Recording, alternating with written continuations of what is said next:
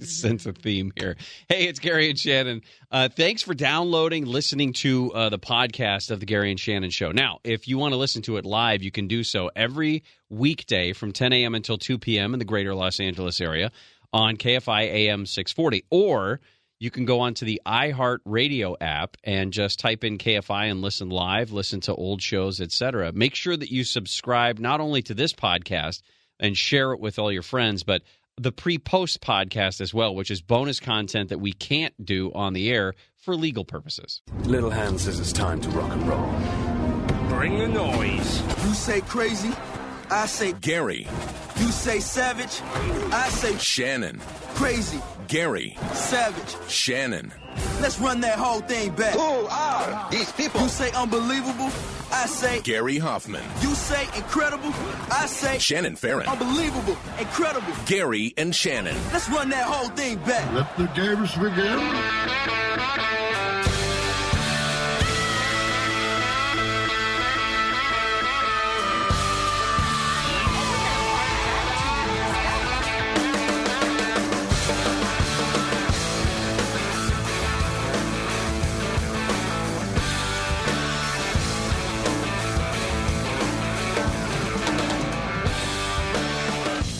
Gary and Shannon, it's uh, starting on this Wednesday. There is a uh, story out of Madison, Wisconsin that we're trying to follow, and there's not a whole lot of information, but police have responded to what they're saying might be an active shooter situation. Again, Madison, Wisconsin.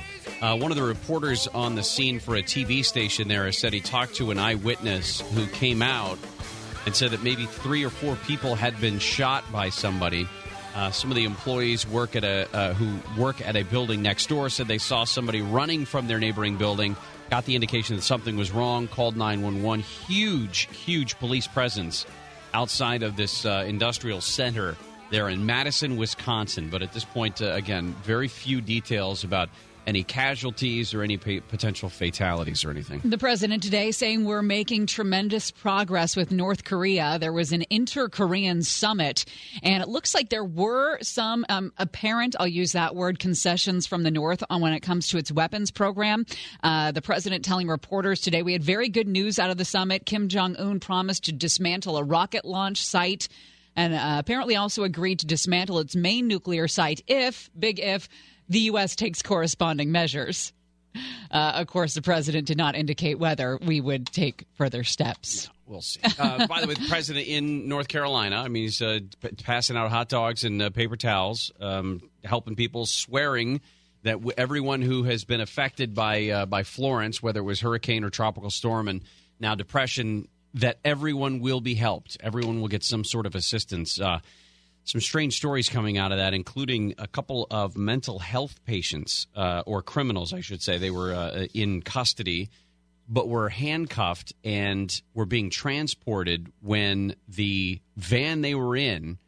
The deputies tried to cross some floodwaters and the van got swept away. The deputies were able to get out, but couldn't get the two women out in the back of the van, and they ended up dying. We have a massive show today. It's Wednesday, which means we'll talk what you watch on Wednesday coming up at the bottom of the hour. Uh, at 11 o'clock, we're going to be talking to District Attorney Tony Rackauckas there in Orange County, all about the story we told you yesterday about the surgeon in Orange County and his girlfriend, both in their 30s, who prosecutors say have a habit of drugging and plying women with alcohol and then taking advantage of them sexually while they're uh, passed out or nearly passed out. Apparently, tons of evidence on the doctor's cell phone.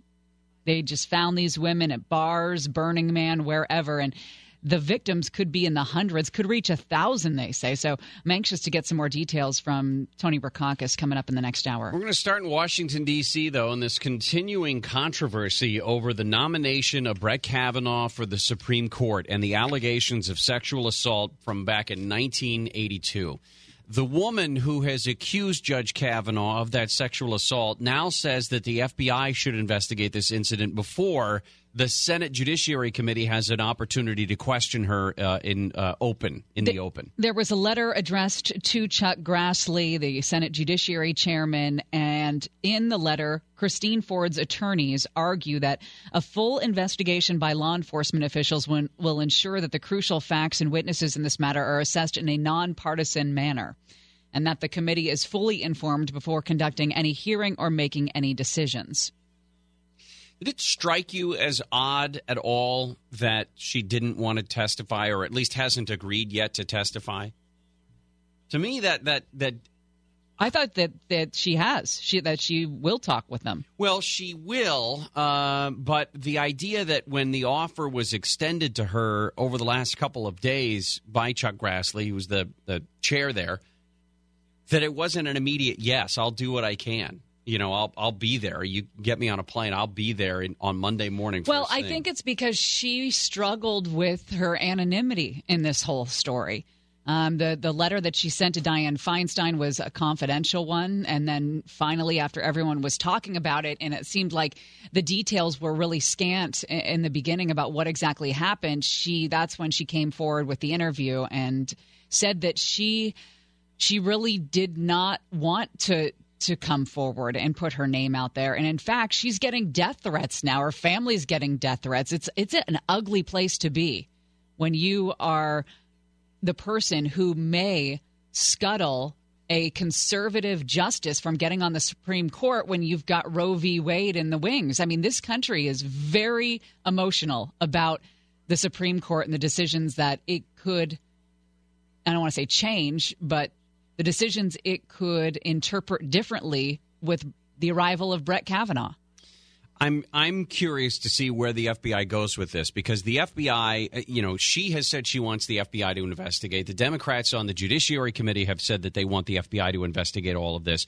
I just I don't know what the FBI can do here. I mean, the way that they put it is they want to make sure that the witnesses in this matter and the crucial facts are assessed in a nonpartisan manner, which makes perfect sense.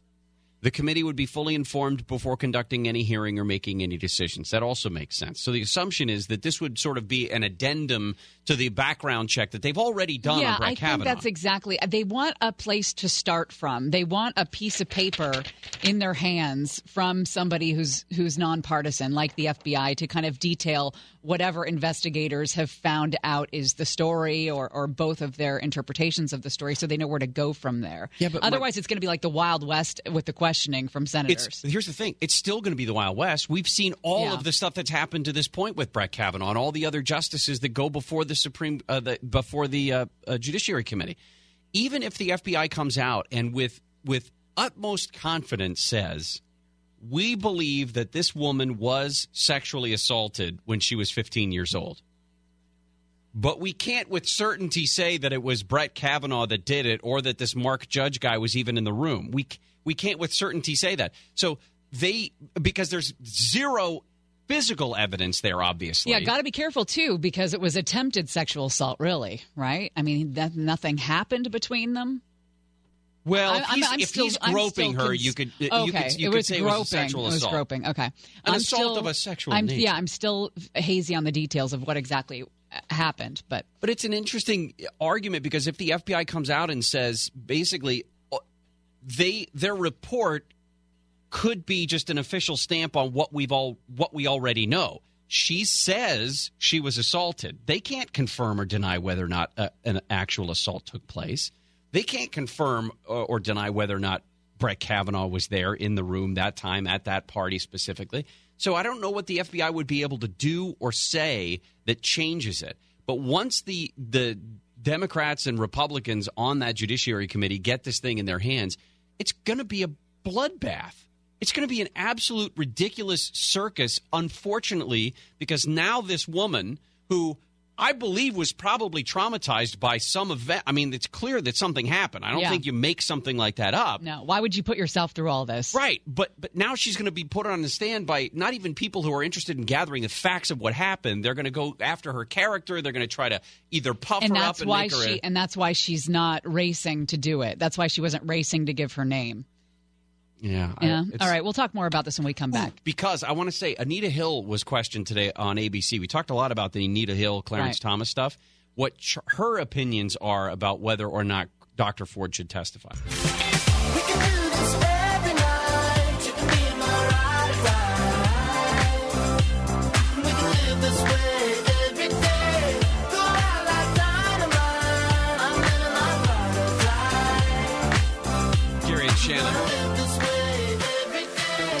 Wednesday, September 19th, a couple days before the uh, start of fall.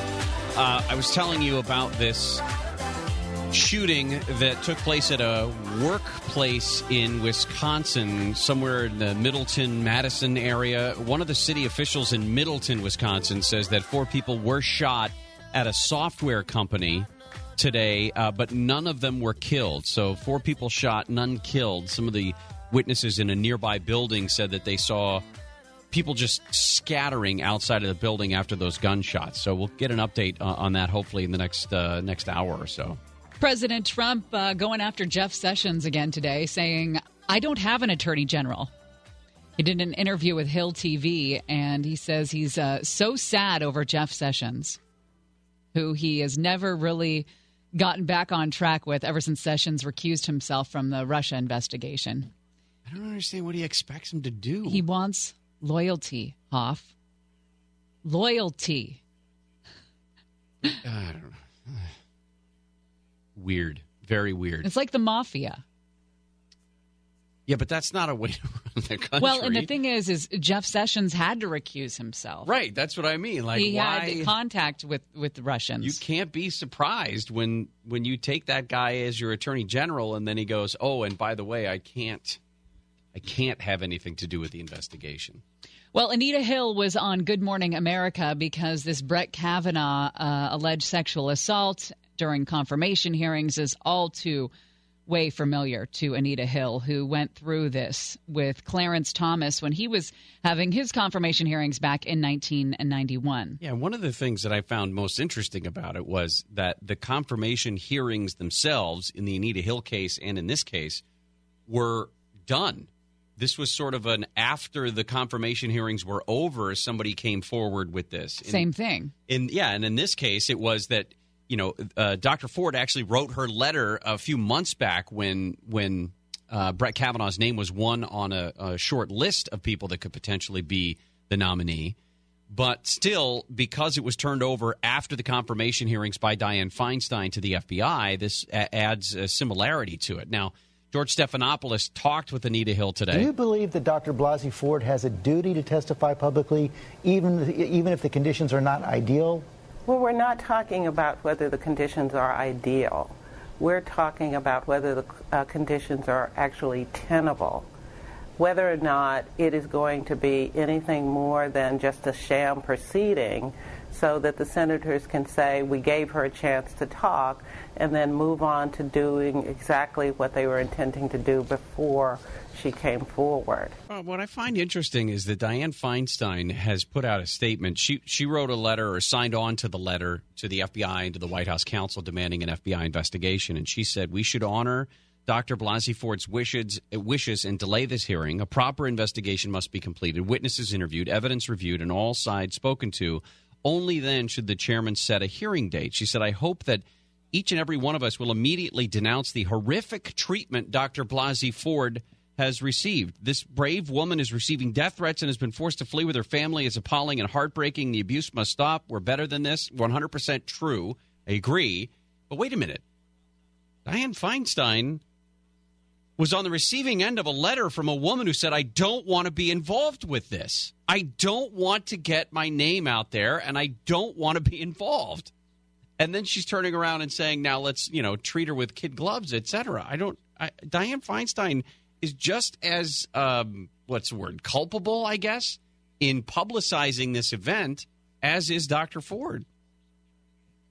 Well, I, I understand that Dianne Feinstein wants the information out, but also wants to protect this woman who's going through hell. Right. And I, I'm not saying that. it- And trying to find like a delicate balance here. There's zero reason why Dr. Ford should have her uh, should be threatened by anybody. That's ridiculous and that's idiotic.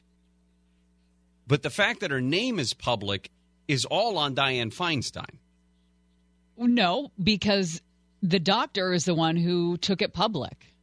You mean in the interview with the Washington Post? Right. Yeah, but I mean, I mean, her, Dianne Feinstein didn't publicize the name. her identity would have come out. I kind of I feel like there would have been uh, so much pe- so much interest in figuring out exactly who the woman is. Uh, just now, uh, Chuck Grassley has uh, penned a letter to the doctor's attorney saying You have stated repeatedly that Dr. Ford wants to tell her story. I sincerely hope that Dr. Ford will accept my invitation to do so, either privately or publicly, on Monday. And that may be what happens. It might be a private interview uh, or questioning. I don't have a problem with that. I think that's an important.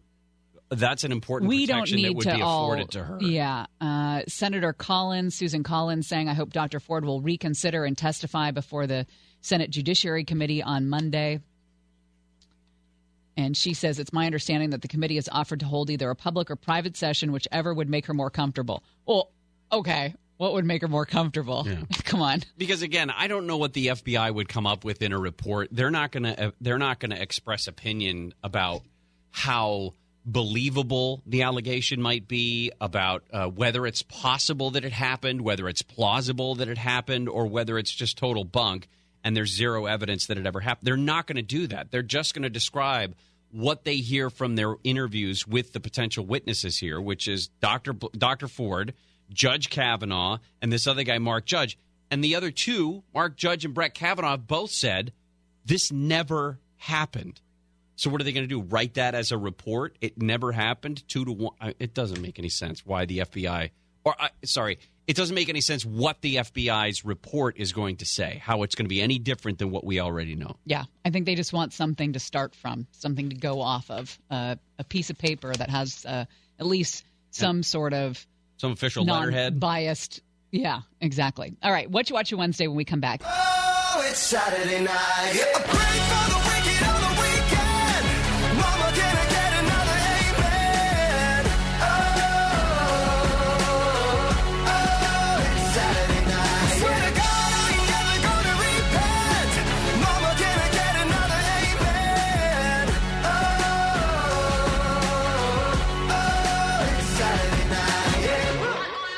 Gary and Shannon. Some of the uh, stories that we are following today include uh, what appears to be a workplace shooting in Madison, Wisconsin, at a software company. A city official uh, in a nearby town said that four people uh, were shot, but none of them were killed. Uh, we don't know exactly the update on their conditions, and we're not sure exactly what the motive might have been at this uh, workplace shooting, Madison, Wisconsin. One of the kidnappers of Elizabeth Smart has been released from prison. Elizabeth Smart's father today saying he's grateful that she will be watched closely by federal agents, but he remains concerned about Wanda Barzee's mental state. Still believes allegedly she still believes in the teachings of the uh, the other kidnapper who uh, repeatedly raped Elizabeth Smart. They stole her out of her home when she was 14 years old, kept her for nine months until somebody saw the three walking. Uh, on a street in, in Sandy, Utah. This woman will be on federal supervised release for five years, a registered sex offender. We don't know where she'll be living. Hey, speaking of kidnappers, next hour, if you remember that story out of Vallejo from a few years back, the Denise Huskins case, The we got- one that we got it wrong. The one that we got wrong. we wrong. got so incredibly wrong. I've been wrong about two things I'm for certain of in my life Denise Huskins and Patrick Mahomes. Okay, well, in the Denise Huskins case, the guy who did it, the guy that was convicted of it, now has an opportunity to cross examine. He's representing himself in Oh, a new uh, new trial. He's going to cross examine the woman that he's accused of raping. Didn't Ted Bundy do that? I don't know. That's a good question. Um, but we're going to talk more about that at eleven thirty. It's time for what you watching Wednesday. The following program is brought to you in living color. What you watching in there? Americans love television.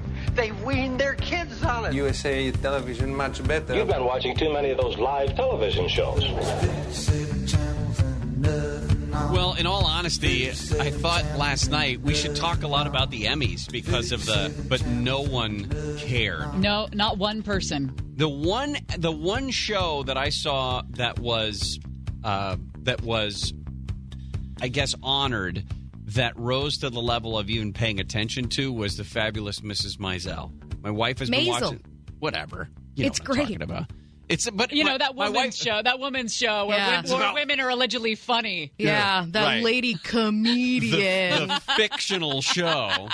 Um, my wife has loved that show and said it's absolutely know, spectacular. And visually, I got to tell you, visually, It is a stunning show. They have done such a great job with the production of that. I started Maisel? watching it. I don't know. She kind of grated on me a little bit. Um, but Alex, Give it another try. Yeah, I, I you know what I you know what pisses me off is it seems like all these shows you gotta you gotta watch four of them to really get into yeah, but it. they but the thing is, they know you can watch four of them back to back to back to back. I, I know. I just don't have patience for sitting through four things where I'm kind of lukewarm on them. But that's what happened with Ozark. I mean, Ozark, I was like, eh, for the first three, and then I'm like, okay, I'll watch the fourth, and it was that fourth episode that hooked me.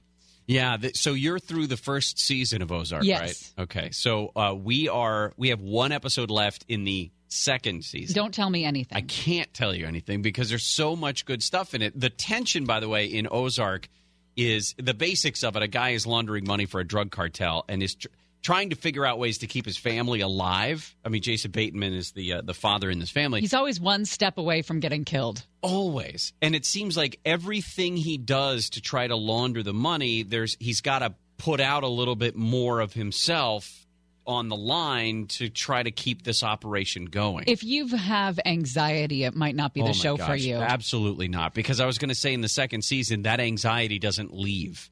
I, and in fact, there were a couple episodes where there are light moments in this. I mean, it's a dark, dark show. Mm-hmm. There are some light moments in it, just the absurdity of some of the anxiety and the anxious situations. And Jason Bateman can find, can make you laugh in even some of those anxious moments. But there were a couple episodes where I was like, I want, I haven't laughed in two hours. I just need something Yeah. to break this That- that's- tension. Yeah, that's that's why I find that one to be difficult to binge. You know, I'll watch like an episode or maybe two, and then that's that's And I'll- it. I'll Because be I'll need something to, to smile at. Laura Linney is in this, and she plays the wife. She plays Wendy Byrde. Mhm. And when I see her, I think Wendy Walsh. Interesting. And now that you watch it, you will only be able to see Dr. Wendy when you when you see her. I mean, would it be possible to open an offshore account with that? You want to launder money through No, it? no, no, no, no, no. No, of course not. I'm just wondering if it's possible. I've already done it, Mom. So if I wanted to disguise the source of some funds, I can do it. just this once. And what's what I can't get away from watching any show or movie now is I can't get away from looking up the actors and actresses and seeing what else they've been in. you know, my mother used to do that. Uh, I remember. I know it's annoying. I, I I know remember as a kid uh, being in a movie theater with my parents and my mother saying, "Now, what was she in, Ray? What was what was she in?" And it used to drive me insane. Well, and Wikipedia's now a magical I do the same thing. But but here's the It's a sign. I don't know why. No, it's not a sign of being old. Mm. No, it's a sign of just curiosity. She was about your age, I think, when Easy, uh, she started doing that in the theater. She also didn't have Wikipedia, so she she had to ask your uh, your dad. My can dad is my dad up. is Wikipedia. Oh really? Oh yeah, he's like Rain Man. Especially when it comes to like you know who played third base for the Cubs in Sure. 1972, like Roy Wood. like John.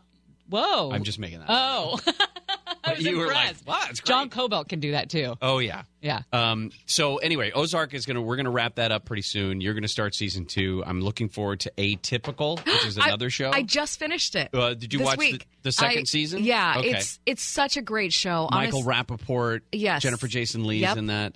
They do a great job, and it's a very What is nice. it about, Monica? It's, an- It's it's about a kid that's on the autism spectrum and he's just going through high school Yeah. and how his family works with him and their life um, he's as got- well. He's got an older sister. or Yeah. Older sister? No, younger, Younger, sister. yeah. Younger sister who obviously is Casey. can socially uh, interact with people better than he can, and Yeah. she's you know she teaches him lessons and vice versa. So it's She's the it's, popular track star and it's a clever show, Yeah. considering the the topic is is difficult for a lot of people. But so anyway, we'll talk more about some TV show. stuff coming up because uh, I want to hear more. Oh, and Sean Penn, his new Hulu series is Yeah. coming out. We'll talk about that when we come back to Gary and Shannon. If it's meant to be, it'll be, it'll be. Baby, just let it be. If it's meant to be, it'll be, Gary and Shannon. Couple uh, calendar events you're going to want to keep in mind. Next Wednesday, a week from today, our next News and Brews. Uh, we're going to be live at Wicks Brewing Company on Sterling Avenue there in Riverside. Uh, and we are just talking about some of the cool stuff that they're talking about giving away. So I don't want to get into it yet because I don't want to blow the lid off of this place. But if you are going to be there, we'd love to see you.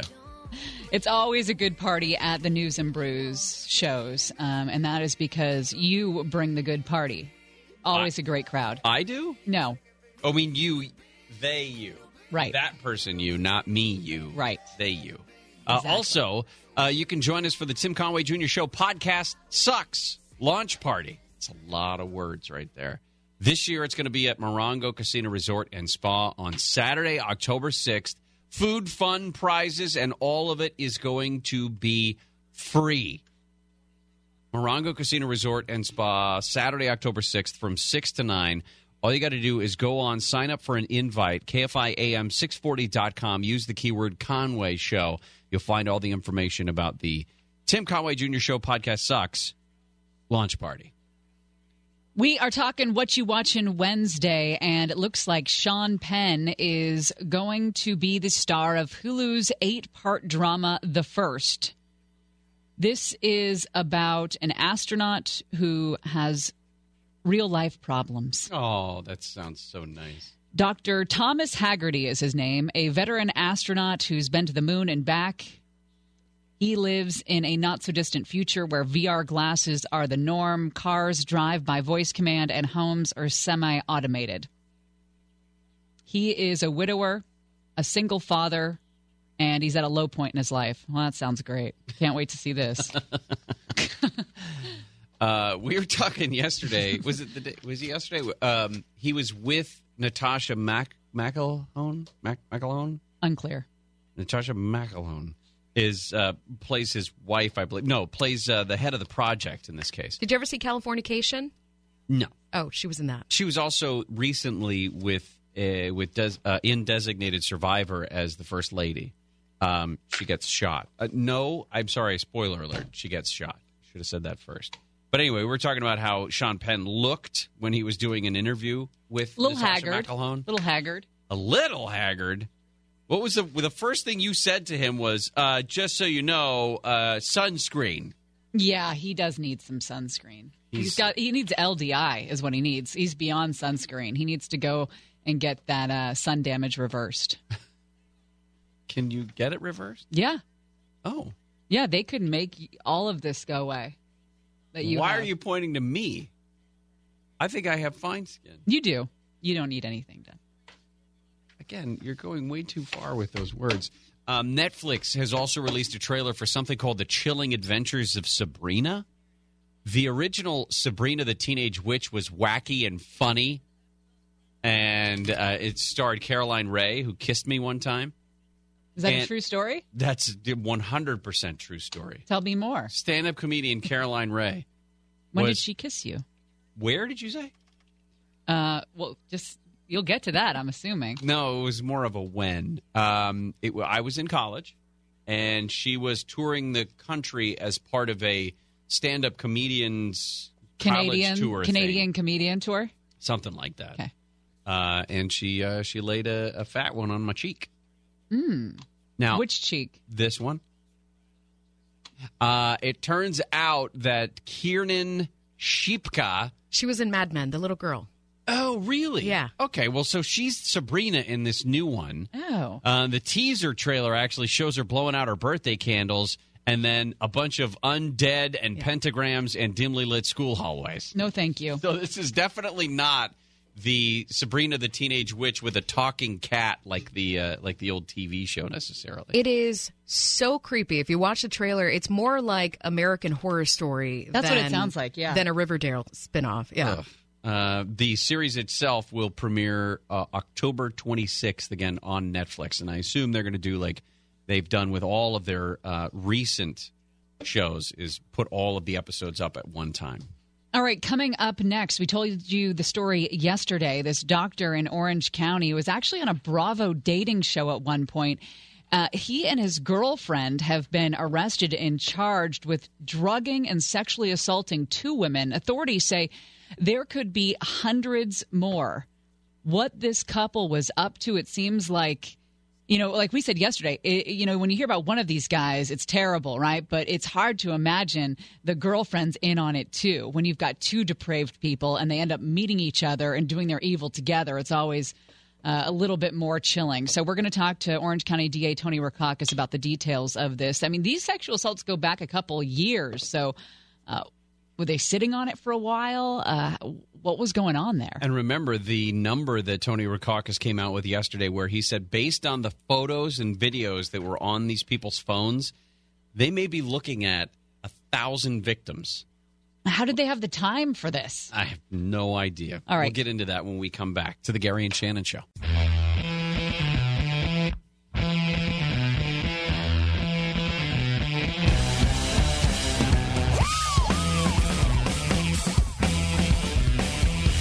Shannon, KFI AM 640, keeping our eye on the news coming out of Middleton, Wisconsin, where four people were shot and hurt during uh, a shooting at a software company. This is a suburb of Madison. And the suspected shooter also critically injured during this shooting at WTS Software Company. Uh, they say that it was about 10 a.m. when the shots were fired, asking people talking about this, saying, This is totally unexpected. We're, we're all software people, we're a good group. Uh, Senate Judiciary Committee Chair Chuck Grassley has said the FBI does not necessarily need to look into the sexual assault allegations against Brett Kavanaugh, and in fact has reportedly offered to send Republican Judiciary Committee investigators out here to California to interview the woman who has made the allegations against him. Uh, she's said that she wants the FBI to investigate these claims before she comes and potentially testifies in uh, in whether it's the open or in private, but testifies to the Senate Judiciary Committee. Well, it looks like two more women have come forward to talk to prosecutors about this surgeon in Orange County and his girlfriend who were drugging and plying with alcohol women that they picked up in bars or at festivals and then sexually assaulting them. Oh, and keeping souvenirs in the form of, well, evidence now, but videos on their phones. Orange County DA Tony Rackauckas uh, is uh, nice enough to join us today to talk more about this. And um, Tony, can you explain the uh, the delay or the the time frame of when the investigation started, as opposed to the arrests that were announced?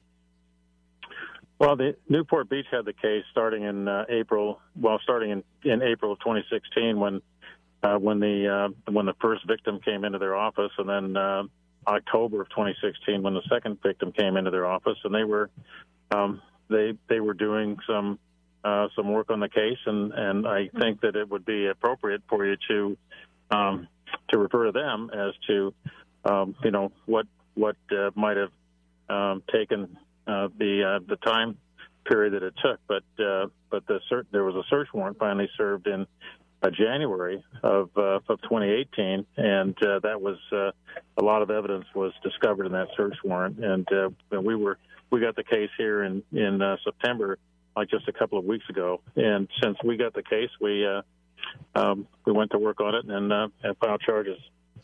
Yeah, it's just it's just a two year gap there from when the first victims came in. I mean, I, I I would assume that you would have liked to get your hands on on these two sooner than than now. Uh, I mean, I don't know how many more victims, and I don't I don't know how the investigation was was working its way in, but how many more victims from those from 2016 uh, till till the arrest t- this this week?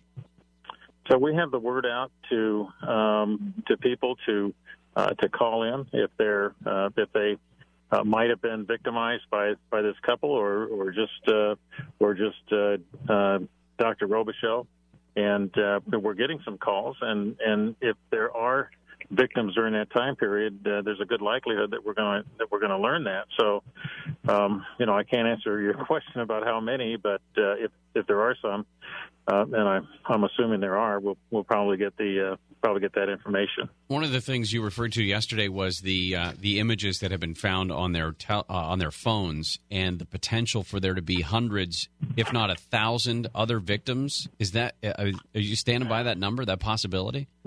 Well, I think what I said was that uh, uh, that there were at least a thousand a thousand videos, and uh, and some of them uh, depicted uh, depicted victims. So I, I'm not really able to give a number of, uh, of victims. That's something that we that we would have to. You we're gonna have to take a pretty good a pretty good look at. But some of the some of the videos are clearly, or at least it appears that the um, uh, situation is that they've got somebody that uh, they're doing sexual acts with that is um, maybe uh, next to unconscious or certainly beyond the point of being able to consent to any of that activity.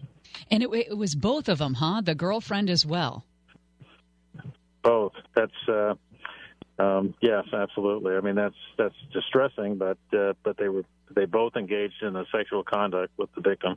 How long have they been up to this? How long have they been doing this? And how frequent uh, were their their attacks? Uh, how how frequently were they going and picking up women? Don't know how long. Um, you know, uh, it, we know uh, you know approximately um, when um, Dr. Robicheaux graduated from uh, from medical school, and and uh, I mean he came to uh, uh, he came to California here in in uh, in about uh, 2007, and uh, um, you know he started practicing practicing excuse me practicing medicine. Uh, so it could have been uh, you know any time anytime after that, and uh, you know because they've got a regular kind of regular thing going where they uh, they go into a bar and and uh, she's a very nice looking young lady. He's a good looking uh, young doctor, and and uh, they she goes to uh, and to meet the good looking lady in the bar and starts talking to her, and it's very disarming because it's just a uh, another another attractive young lady in the bar. They start having a discussion. She introduces uh, the doctor as her boyfriend, which again is uh, is certainly wouldn't uh, raise any uh, red flags or anything. And they have a couple of drinks, and you know those drinks are described by these by these victims as having a greater effect than would be expected by a normal uh, cocktail. And uh, so soon after that, they're being uh, taken someplace else and end up in the doc in the uh, doctor's uh, home where they are uh, uh, engaging in that uh, in that uh, unconsented to um, sexual conduct. Tony Rackauckas, the uh, district attorney in Orange County, has joined us to talk about the charges against this orthopedic surgeon, Grant Robicheaux, uh, and his girlfriend, Cerissa Riley. Uh, rape by use of drugs, oral copulation by anesthesia, controlled substance, and some other crimes as well. Um, no evidence. Uh, I don't think you said there was any evidence that that any of this happened uh, in the context of his medical setting, or, or the may have been any of his patients. But you still kick this up to the medical board. What's that process like? Well, or is it just, just have- that he's a licensed doctor? You have to inform the medical board that he's been charged with something. Sure. Whenever we have whenever we have uh, criminal conduct by a doctor, we're going to report that to the to the medical board and uh, and eventually give them all of the information that we can. And, and of course, it's up to them to decide uh, uh, what effect that might have on his license to practice medicine. Tony, thank you so much for your time. Really appreciate it. That's my pleasure. Thank you very much. I That's uh, Orange County District Attorney Tony Rackauckas there, and just a such a sick, such a sick story because you know, and and Ted Bundy keeps coming to mind too because uh, you know you expect evil to look like evil, right? And uh, you don't expect evil to be in the. um in the form of a doctor and his girlfriend, relatively young, at Javier's. You know, it's like you, you don't expect that. Yeah, and, and you also don't expect that there are two of them. They, they they find each other, these depraved people, and they each get off on uh, the the control, having control over a passed out woman. Um, attorneys Philip Cohen and Scott Borthwick, who are representing this couple, all allegations of non consensual sex are unequivocally denied by Grant Robicheaux and his girlfriend, Cerissa Riley. So they have, at the very least, publicly said uh, that they had nothing to do with this and this was, uh, this was not them. All right. We'll come back. One of the stories that uh, that has sort of uh, skipped off of the headlines down here in Southern California is the murder of a sheriff's deputy up in the Sacramento area from just the other day. We'll talk about that when we come back.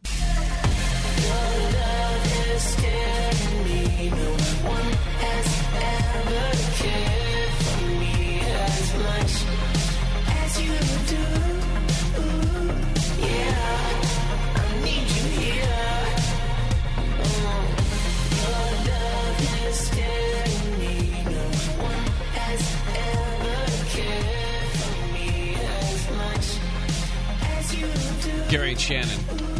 The woman who helped kidnap Elizabeth Smart when she was 14 years old from her bedroom at knife point and uh, sat by while the other kidnapper repeatedly raped her is free today. Isn't that nice? 72 year old Wanda Barzee. Lovely. Um, in the uh, Hurricane Florence aftermath, they did the math and figured out that Florence dropped 8 trillion with a T, 8 trillion gallons of water on the Carolinas as it rolled through. I think the president said it this way from a water standpoint, it was the wettest. No, he didn't. Yeah, that's a true story. Uh, okay. Hey, and the 12 o'clock hour, we have to tell you about pimple positivity. If you remember, not too long ago, we interviewed Dr. Pimple Pop. I should say, I interviewed I le- Dr. I- I Pimple Popper because you left. Yeah. Um, but pimple positivity, people embracing the zit. As uh, I mean, listen, it's a normal thing, right? I mean, if it weren't normal, our body wouldn't do it. We're very uh, embracing these days, aren't we? Uh, body positivity, pimple positivity. Just Please do not start sending me pictures on Instagram of pimple positivity. Well, Uh. we told you this story yesterday. Unfortunately, a Sacramento County Sheriff's deputy shot and killed in the line of duty while answering a routine service call. Young, recently married, well liked. You know, the, the guys in the sheriff's department were describing him this way he was a good kid.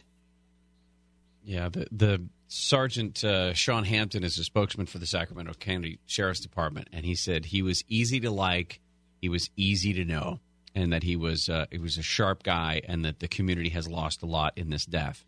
Now, uh, Monday afternoon, uh, this deputy ended up uh, Mark Stasyuk and his partner Julie Robertson answered a disturbance call at was just a Pep Boys little auto parts store in Rancho Cordova, which if you're familiar with the Sacramento area, just east of downtown, it's uh, if you're taking Highway 50 out in that area. The suspect, this 38 year old guy, immediately fired uh, on the two deputies, and the deputies were able to return fire, but. The guy shot Deputy Stasyuk in the chest and Deputy Julie Robertson in the arm before he took off. The deputy died about three hours later.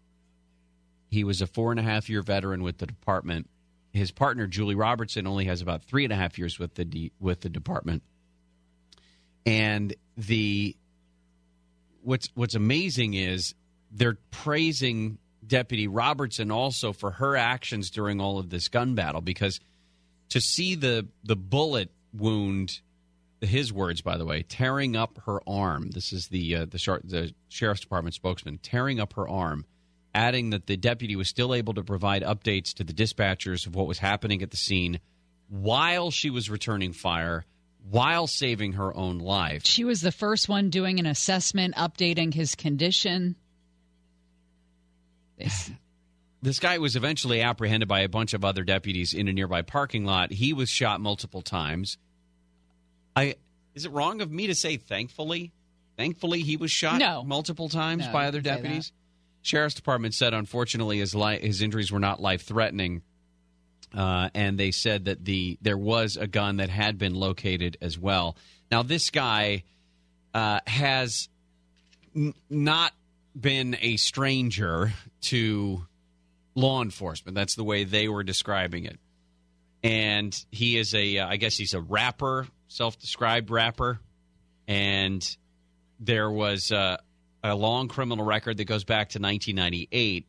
But as I was mentioning yesterday, he does have a lot of criminal charges in the past that involve guns and was once tried on three felony counts, but was not convicted on those counts. So he doesn't have any felony convictions.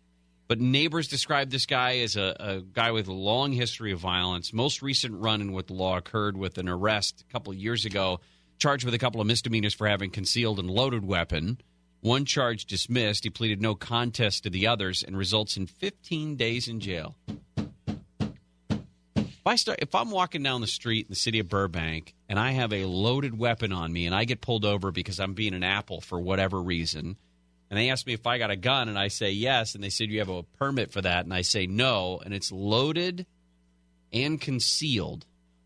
Do I get off with 15 days in jail? That, that this is one of those stories that highlights how hard it is to go to prison in in California. It is very hard to be sent away. That's those are the really bad guys that we're letting out early routinely. It's not like people that oh they, they were just down on their luck.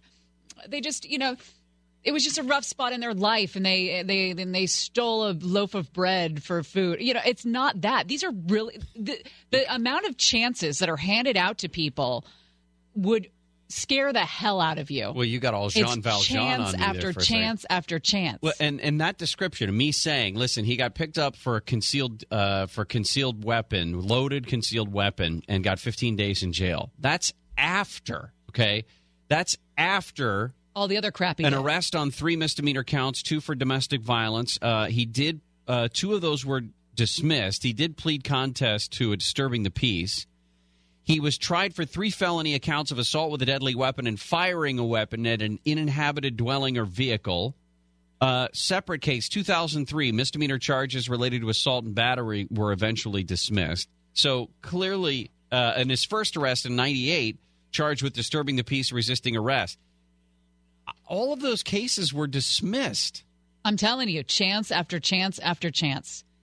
It How ta- do you It takes a lot to end up in prison.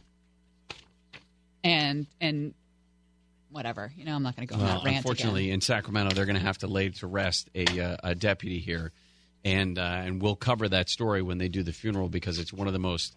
It, it's it's it's a thing I think people take for granted about what law enforcement is like, what first responders have to deal with, and then when they do lose their lives in the line of duty like that, it's an incredibly gripping and emotional scene uh, at the time of the funeral. So. Remember the kidnapping of Denise Huskins and Aaron Quinn? Uh, that was in 2015 up in Vallejo. Uh, several of us were pretty wrong when we thought that it was a it was a hoax. There was a bizarre amount of money demanded. Anyway, the convicted kidnapper in this bizarre case is going to be able to cross-examine the victims. We'll tell you all about it when we come back. We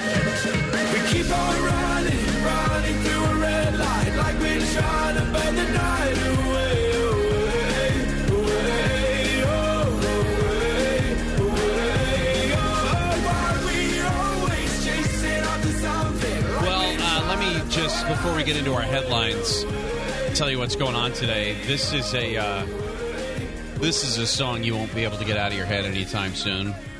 The Baby Shark song. Oh boy, we're going to perpetuate this, huh? All right, I'm in. Monica's doing the hands. She knows what's going on. Everybody. Yeah. Now do the full arm. Such idiot. Yeah. Full arm. Big arm. now curl your knuckles under. she has no teeth. Get it? No, no teeth. Full arms, knuckles curl. There you go. He's got no teeth too. Yeah, let's go hunting.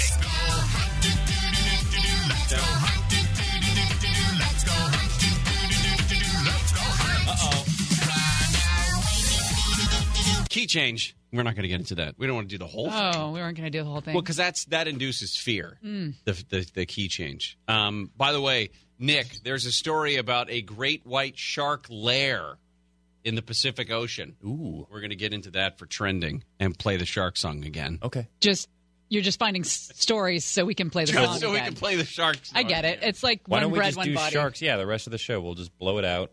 Nothing but sharks. Great idea. We'll start now. Yeah.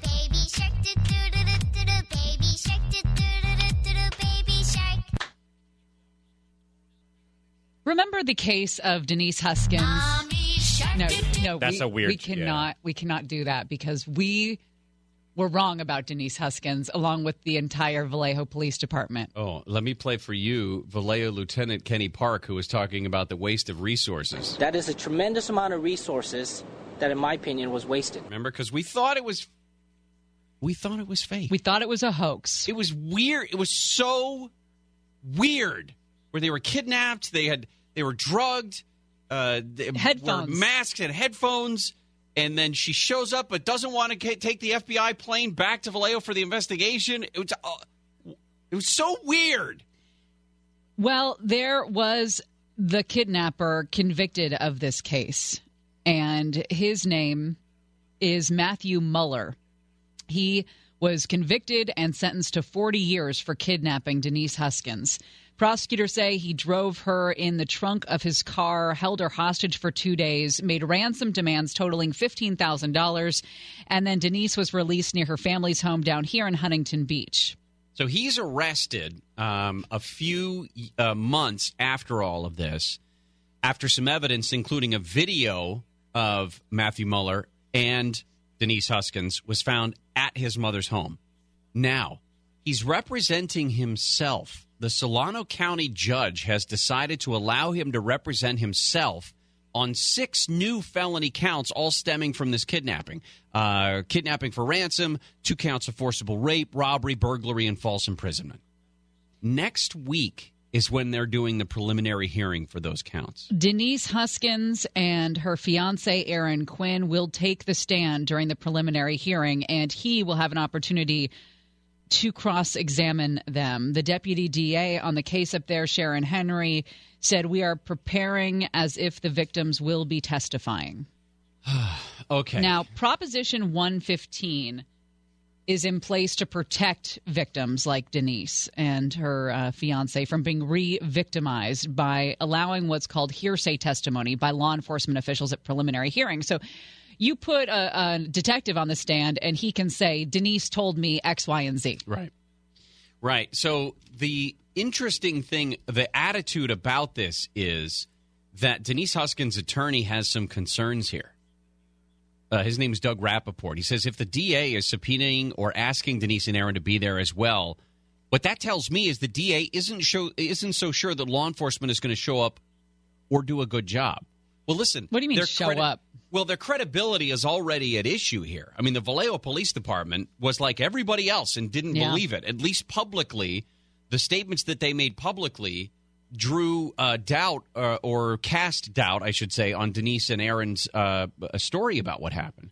So the the attorney says, let's hope this isn't another time where law enforcement, the Vallejo Police Department, the FBI let Denise and Aaron down. Yeah, I because get I, it. I get it. Yeah, because why would you want them speaking for you when they didn't even believe you in the in the beginning? Now, the the sick part of this, I mentioned the videos that were found that include uh, Matt Muller and Denise Huskins. They're videos of the rapes, and because he's representing himself, he has a right to review all of the evidence in the case, which Oh, includes gosh. those two videos. Wow.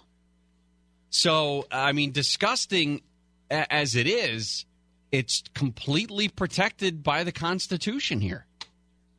Just yesterday or two days ago, he pleaded not guilty to the new charges uh, and said he would be willing to plead guilty if Denise Huskins and Aaron Quinn donated half of their settlement against the Vallejo Police Department to the Innocence Project, a group that works to exonerate those who have been wrongly convicted. What? This guy has giant brass ones to suggest that he would completely plead guilty if they somehow make a donation of I think they won two million two and a half million dollars in the settlement with the Vallejo Police Department for how badly they handled that case. This guy graduated Harvard Law. So it's not one of those, uh, you know, nut job guys that a judge can say, listen, trust me, uh, you don't want to represent yourself. Because it, it, it always, I think, increases the chance of an appeal as well if, if, if a defendant uh, uh, represents himself or herself Right. because you don't have effective counsel. But this is a lawyer. I mean, he's disbarred now because of this whole kidnapping to do, but he is a Harvard law grad. Well, I but I think part of it is the I mean the thing that may get him in trouble. Obviously, he has the bona fides. He's got the resume to be able to represent himself in a court like this, but he's running on the assumption that he's smarter than everybody in the room. And that's the part that's going to get him in trouble. Is he's going to overplay his hand it sounds like in some of this. How do you how would you this would never go in in actual court. Remember, this is a preliminary hearing, so it's not like they're doing it in front of a jury. There's no way the guy gets away with something like that in front of a jury. How, no, no, absolutely not. Because if they know, I mean, if Right. you have 12 people in the jury box who are like, wait a minute, you're the guy Yeah. who And you just raped her and videotaped the whole thing. Right. Disgusting. I, I mean, and it's it's another control thing, right? Totally. All right, coming up next, uh, Gavin Newsom news to tell you about. Romantic news, in a way. I don't know about romantic. news. Well, it involves a romance. I do have an update on that romance as well. You do? I do.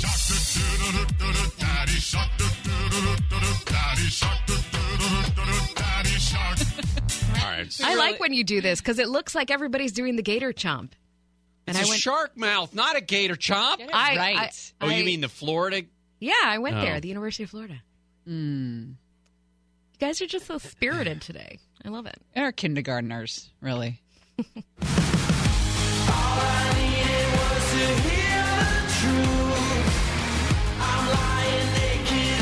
Dan at Gary and Shannon on Twitter says curses to you, Gary and Shannon, for that internal shark, infernal shark song. Make it stop, make it stop. And then uh, Valerie says, You guys are getting my toddler all riled up in the car every time you play Baby Shark.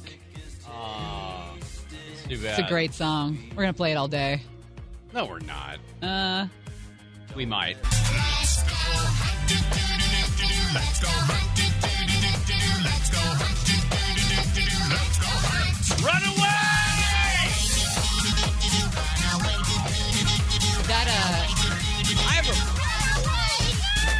A that I have a bone to remix- pick. That remix we were playing in the break is pretty sweet. I mean, we were getting we were getting into it. Uh,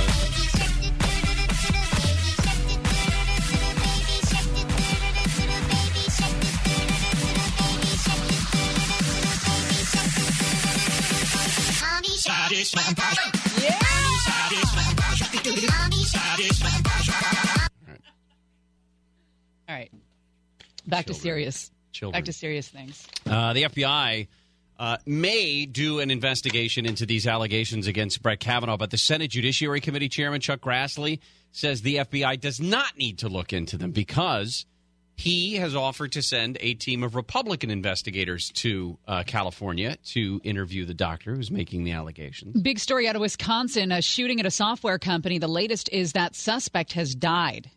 He was shot by police and uh, hanging on there, and now has uh, has died. Four people shot and wounded during this uh, this shooting in a suburb outside of Madison. So Gavin Newsom is no fan of President Trump, and in fact, part of his uh, part of his candidacy for governor has been just going after Donald Trump. I mean, he's he's running as an anti-Trump candidate. But there's a tentacle connecting the two. Yeah, And that tentacle is Gavin's ex, Kimberly Guilfoyle, who is now dating Donald Trump Jr. Um, NPR caught up with uh, Gavin Newsom uh, on his big campaign bus, and I wanted to play for you part of this because part of it is I, I stumbled upon it because of the headline. Does that impact his relationship with the president? Does his ex-wife dating the president's son does that impact his relationship with the president? What kind of a dumb question is that? Yeah. Because the answer is simply no, but somehow they squeeze 300 words out of it. Um, the reporter who caught up with him asked about it. Um, and Gavin Newsom, the the word stew coming out of this guy's face. Oh, he is the original word soup curator. Listen to this. Listen, I just if you're going to vote for this guy, you got to know that every state of the state address is going to be 17 hour endeavor. Oh yeah. Well, it's no surprise Uh. that Gavin Newsom, the Democrats' pick to be our state's next governor, is beating Republican rival John Cox in the polls. Yeah. Newsom is spending that political. She's got a little. She needs some. She's got some She dryness. needs some in it now. water. She needs some water. We talked about the Big challenge water. of governing California in the Ocean Trump water. era and where a recent spike in nativism is coming from. It is. It's very familiar, but it's but it's the headwinds coming out of Washington D.C. Mm. It's not organic, meaning it's not coming bottom up from Californians. Mm. It's a state where 27 percent of us are foreign born. We brought in 112,000 refugees in the last 15 years. Uh, states, 39% Hispanic, uh, majority in a minority state. We're doing it at scale in a state whose population is larger than 163 nations. F M L. If that guy is going to be the governor, It's never been done. It's a point of pride and principle. like. Protect those values, not just preserve those values, export those values. Uh, obviously, push back against Trump and Trumpism, who's obviously coming after us, assaulting uh, those values, but also make an argument for California being America's coming attraction. You attraction. know what he? sa- You know who he America's sounds like? coming attraction. I know who you're going to go for. No. Miss uh, Miss America, Miss Oh. Teen America, such as. Oh, really? Yeah, because it's just words strung Oh, together oh, that yes. mean nothing. Because of that, yes. I thought you meant he was going to sound like Bill Clinton. I don't Oh. remember. I don't, in the debates, in the primary debates that they were having, he does that thumb thing that Bill Clinton used to do. What is that? He does oh, this, this thing. yeah, Oh, where he yeah. keeps it's like a fist, but he's still pointing with his thumb. It's the it's the odd, awkward, gravelly voice thumb pointing thing that he's doing. Can I ask you an awkward question? Hmm. Oh boy. I don't want to say yes.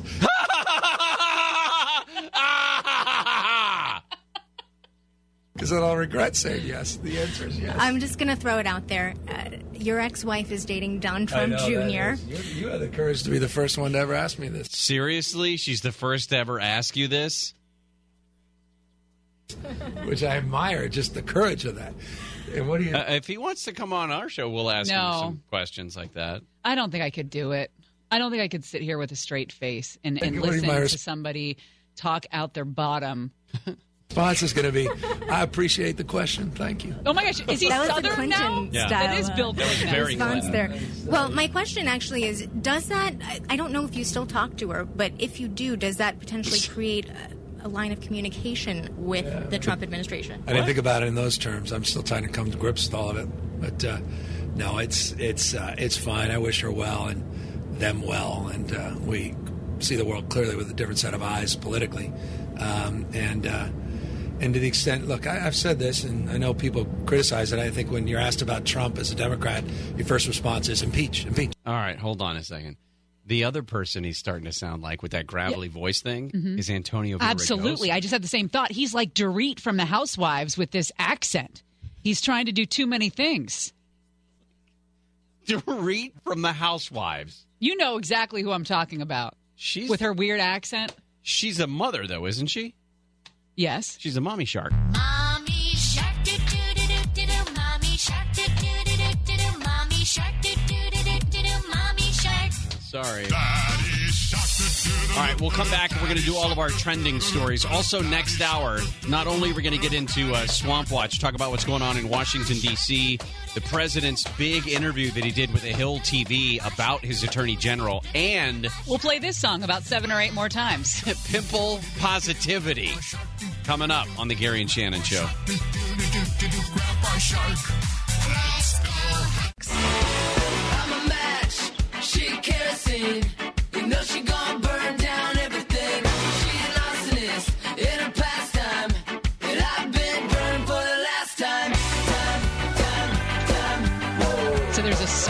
Version of Baby Shark. Uh. there's a reggae version. this is a whole new world, guys. We just stumbled down the dark web. I found a mashup of Despacito and Baby Shark. You did? Yeah, it's not a very good one actually because you you lose some of the Baby Shark lyrics in it. Mm. Um, but baby tiburon do do do. Tiburón do do do do do. Bebé tiburón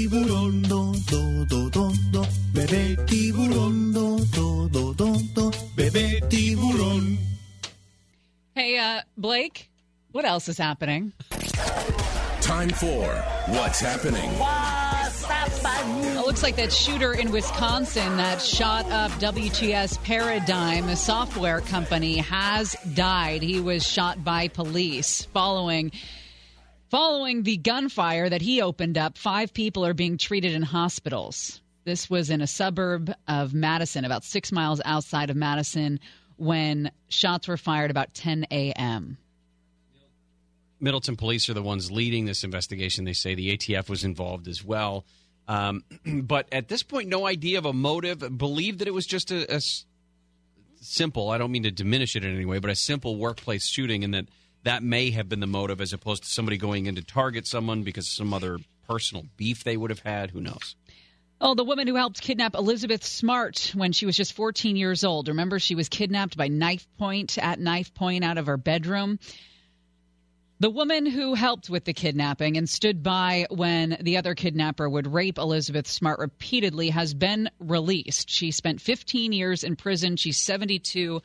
Her name is Wanda Barzee, and they say she quietly left the state prison in a Salt Lake City suburb, avoiding the throng of reporters outside. We do not know where she is headed.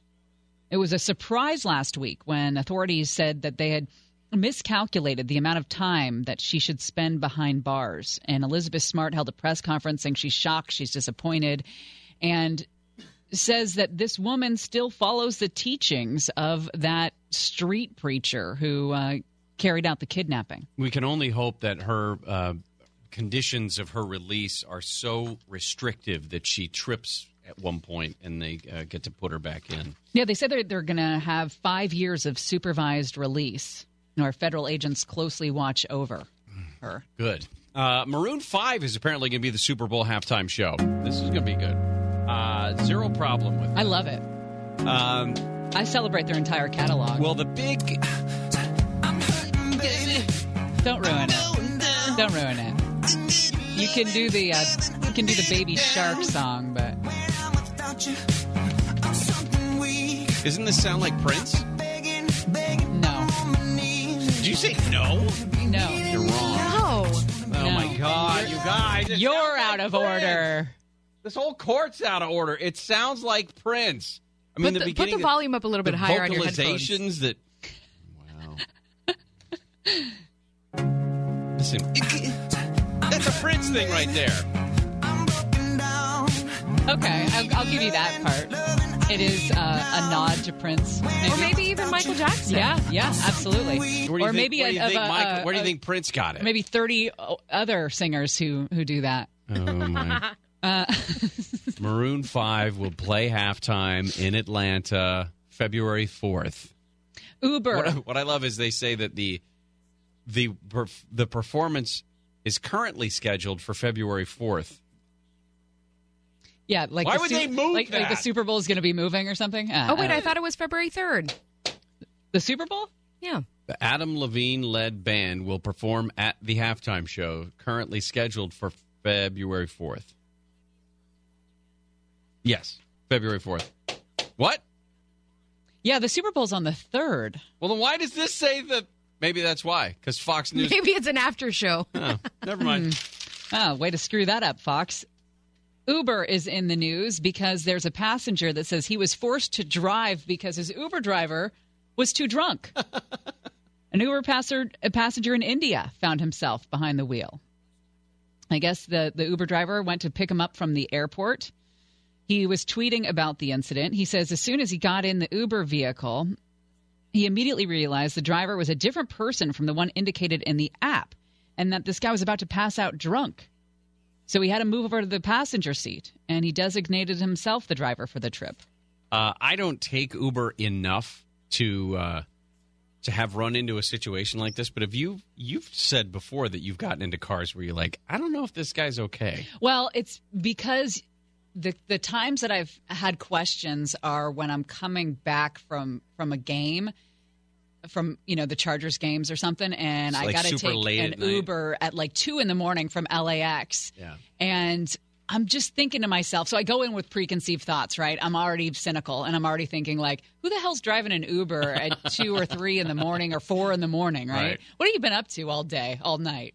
You know, so I already have that outlook going in. But yeah, I, one of the trips I took recently, the guy was fall, I thought he was going to fall asleep at the wheel. He was, the eyelids were heavy. I had to roll down the window. I'm, I'm making idle conversation just to make sure he doesn't fall asleep. It was it was touch and go. You start screaming inadvertently. I started singing "Baby Shark" is what I did. Ah, you did not. I totally did.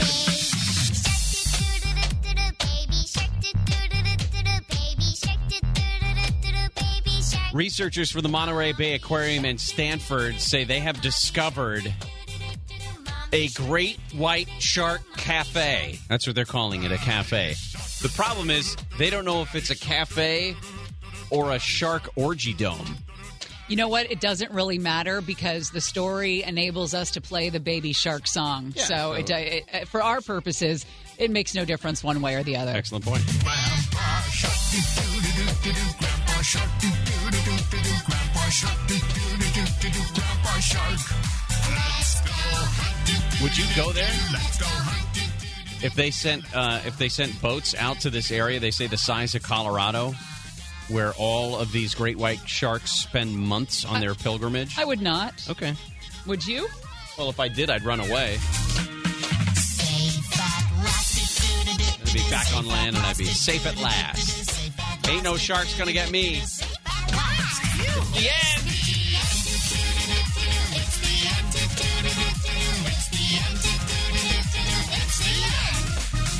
Up News and next. Brews coming up Wednesday, a week from today. We're going to do News and Brews at Wicks Brewing Company uh, on Sterling Avenue there in Riverside. And we've been firing emails back and forth. And I think there's going to be some cool giveaways that you're going to want to know about as we get a little bit closer. Yeah, it's not just stuff from our office. Right, because that Like would usual. boring. Yeah, like a smashed An old peanut M&M. balloon. All right, coming up next, the we have uh, body positivity in 2018, right? Now we have pimple positivity. I'll tell you all about it. It's a thing.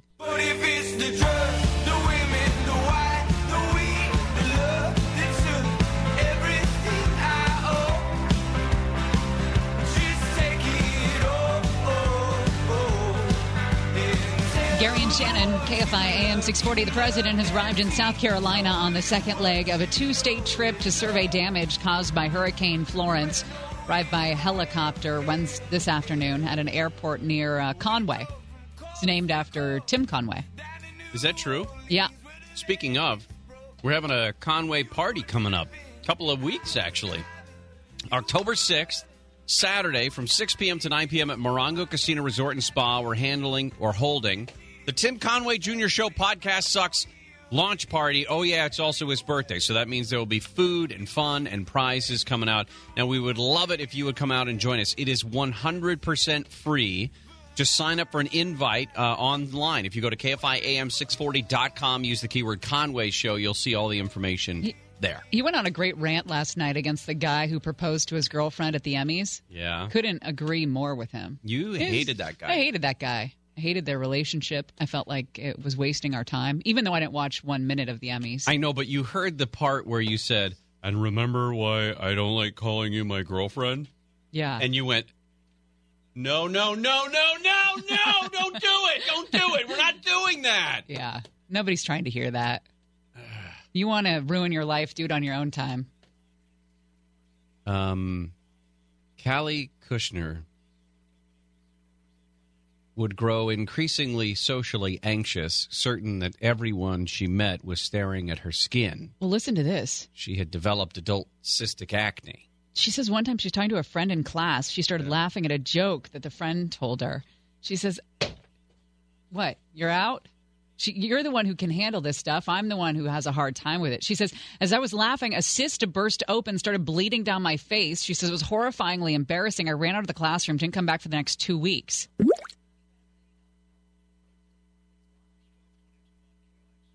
Anyway, she started using her Instagram account to promote this acne positivity movement. The account is at my face story. It's all about her experience with the drug Accutane, um, her experience with using makeup, uh, with scarring, hyperpigmentation, all of this stuff.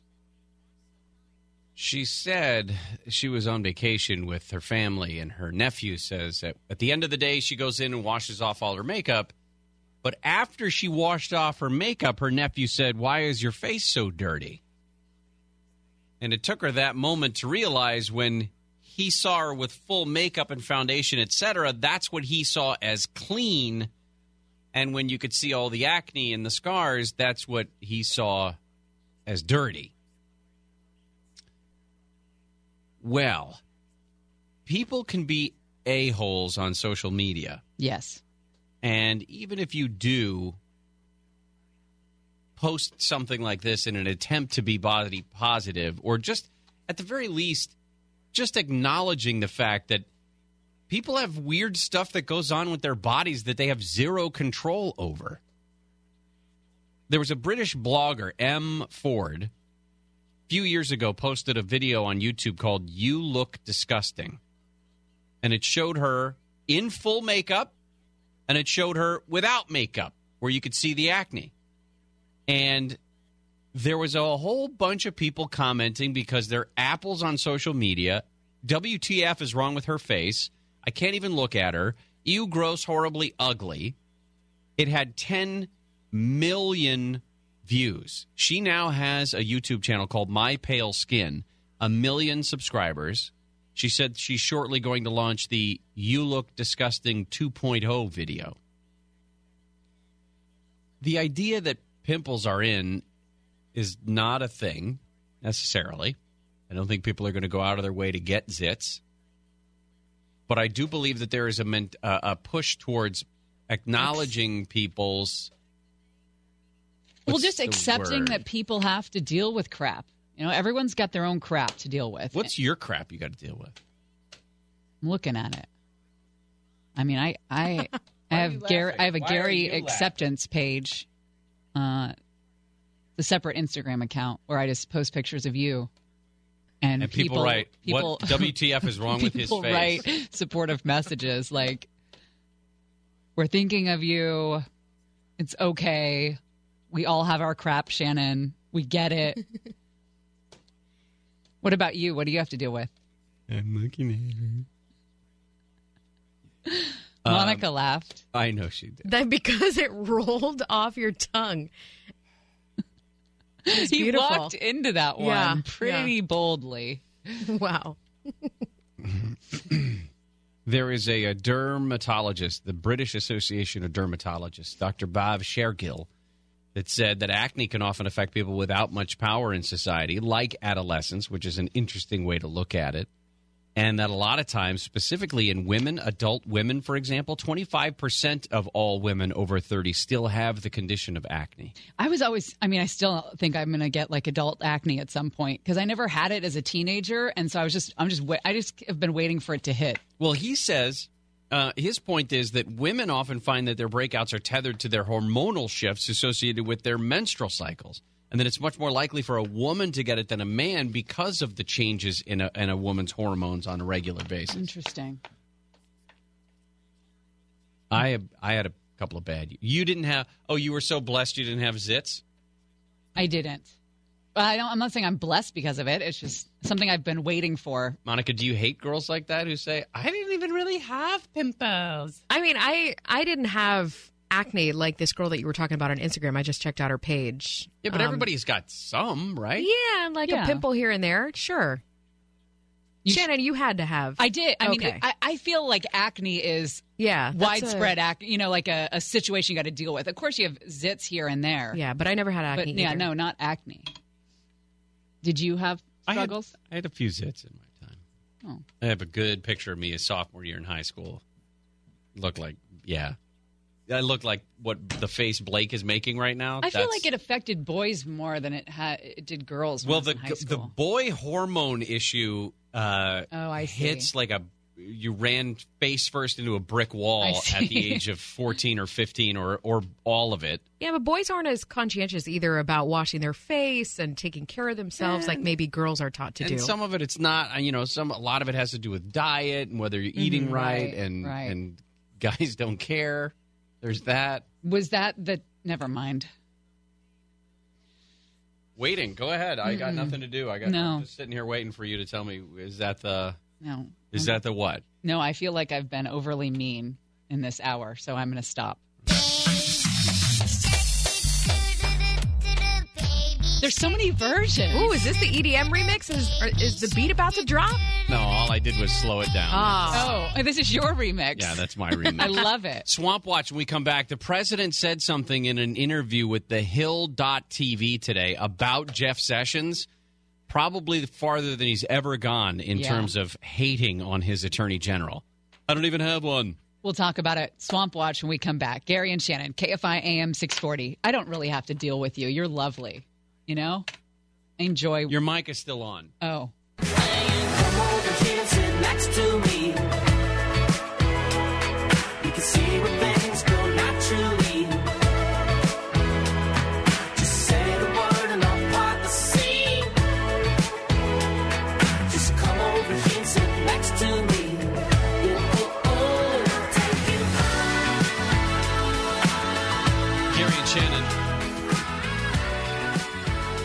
A uh, shooting today.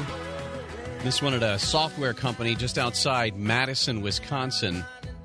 Several uh, local law enforcement, uh, ATF involved in the investigation. At least five people had to be treated at hospitals. The shooter himself apparently died after uh, after the event today, but we don't know exactly what the motive was in all of this. It was at a workplace, so you could define it as a workplace shooting, but we don't know if it was a, a work disagreement that prompted this or if there was something more personal than that.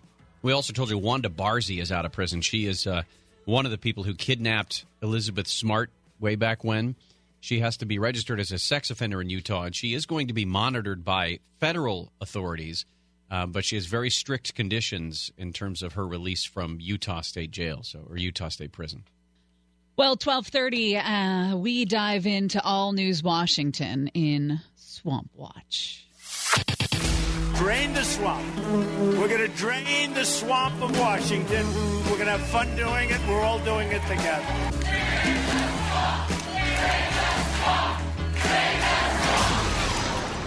Swamp Watch.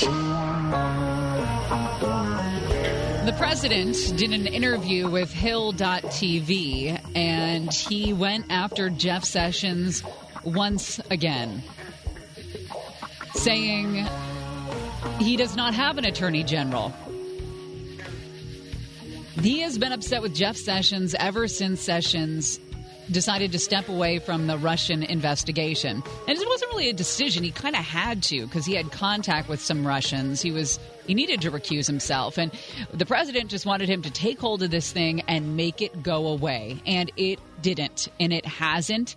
And it's in the news every day and it is a thorn in his side. Yeah, and we've seen the president go after Jeff Sessions on Twitter several times, although none of what he has said, according to the White House press office, is officially an order for Jeff Sessions to either step down or resign or whatever. He said today on Hill.tv, I don't have an attorney general. It's very sad. He said, I'm not happy at the border. Speaking of uh, Jeff Sessions' performance as the top law enforcement officer in the country. I'm not happy at the border. I'm not happy with numerous things, not just this. And what's interesting is said he had a blind spot. The president said he had a personal blind spot when it came to nominating Jeff Sessions as attorney general. He said, I'm so sad over Jeff Sessions because he came to me. He was the first senator that endorsed me, and he wanted to be attorney general, and I didn't see it. Asked whether he would consider firing Sessions, the president said, quoting, We'll see what happens. A lot of people have asked me to do that. I don't know if anybody's really asking him to do that, especially considering that the going into the midterms, this is going to be hanging over him. Nobody's asked him to do that. Not one person. Uh. he, he he just wants it to look like uh, that's the, where the momentum is. So if he decides to pull the trigger on that, Yeah. Now, he said also that he went through the nominating process, Jeff Sessions did, and he did very poorly. I mean, he was mixed up and confused, and people that worked with him for, you know, a long time in the Senate were not nice to him, but he was giving very confusing answers, answers that should have been easily answered, and that was a rough time for him. Now, the the ones I remember him having trouble with are the questions about did you meet with people like Sergei Kislyak?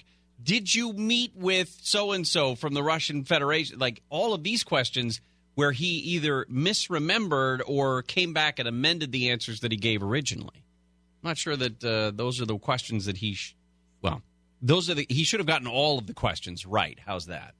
So we'll see we'll see where this goes. I don't think the president uh, keeps him on till the end of the year, but I also don't think he fires him before the midterm elections.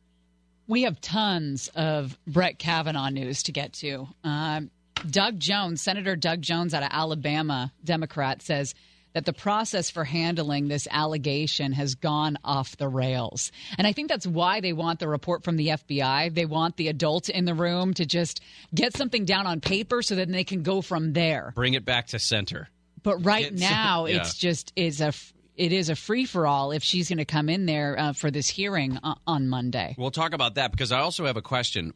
Why, of all of the things that President Trump has been commenting on, I mean, since the, since he took office, since since he was a candidate, He's been able to step on his own toadstool multiple times, Well right? done. Well done. Uh, but this, in this case, specifically in dealing with this woman accusing Brett Kavanaugh of sexual assault, he's saying the right thing. He's being careful. Yeah, absolutely. How long does that last? I don't know because I keep waiting for. I keep waiting every morning. I'll wake up and I'll check a tweet and see if uh, did he do it today? Is today the day he blows this thing up? Also, New York Magazine did a deep dive on Cory Booker. I read that this morning. Some nuggets in there to share with you when we return. How about you? You. Cause I miss the stupid things that we do. How about you? Gary and Shannon, we've uh, been talking the last week or so about what's going to be happening in North and South Carolinas after Florence, Hurricane Florence hit and uh, dumped 8 trillion gallons of rain. Well, the president is in Horry County, South Carolina, specifically in Conway at one of the emergency uh, centers that they have set up there, and spoke just a few moments ago. Washington is with you. Trump is with you. We are all with you 100%, and uh, we'll get through it. And I think the most exciting part is going to be that rebuild because we're going to have a lot of rebuilding. I flew over and there's a lot of damage, and you haven't really been hit yet by comparison to what's coming. So uh, I love South Carolina. I love this state. I'm very proud of Henry McMaster, the job he's done as your governor. And I can tell you that uh, Tim and Lindsey and myself and Tom from the great congressman, we're all we're all in there fighting, and uh, it's going to work out very well. Uh, this room, the job you do is great, and we really want to thank you. This is real emergency stuff at the highest level, and we want to thank you. So anything I can do, you all know where to call me, and we will be there for South Carolina. We're going to be there for this disaster. Thank you, everyone. This is real emergency stuff. So he's not as eloquent as you as a lot of people. I didn't say anything. Uh, but he will continue to. Uh, he he passed out food and uh, supplies earlier in North Carolina before helicoptering over to South Carolina and getting an update on that as well. Um, speaking of the president, I I- have been waiting uh, c- cautiously For him to say something stupid about this uh, sexual assault allegation Man. with regard to Brett Kavanaugh, something like "crazy Christine" or something Well, like that. So Kellyanne Conway on Monday was the one who came out and said she had had a discussion with the president about the story about the uh, allegations against Brett Kavanaugh against the Supreme Court nominee, and that Kellyanne Conway said, you know, the president believes that this woman has to has to be listened to. She has to be heard, and that might mean testifying in front of the Senate, Senate Judiciary Committee. And I didn't know if that was Kellyanne Conway sort of shaping what the president said so that it was better for, for public consumption. But the way he's handled these questions about this, about this subject, specifically Brett Kavanaugh and the allegations against him, has been right. Yeah, I mean, I- believe somebody asked him what happens if she comes and testifies before the uh, Senate uh, Judiciary Committee, and she is credible. Yeah, and his his answer today, he the, before he got on the helicopter and headed out to North Carolina, he said, "Look, if she shows up and makes a credible showing, that'll be interesting. We'll have to make a decision. But I can only say he is an outstanding man. Talking about the character of Judge Kavanaugh, very hard for me to imagine that anything happened. But says, listen." She has to be given the opportunity to say this publicly and for us to see if she's credible. Chair of the committee, Chuck Grassley, uh, offered a letter to Christine Ford's lawyers um, to have his panel's investigators interview her wherever she wants. This includes having aides come out here to California to interview her. He is also setting deadlines. His letter to Ford's lawyers say his committee's hearing on her allegations of sexual abuse will begin Monday morning. He says if she intends to testify, she must submit written testimony by Friday morning. Now, she has said she wants the FBI to investigate her accusation before she testifies.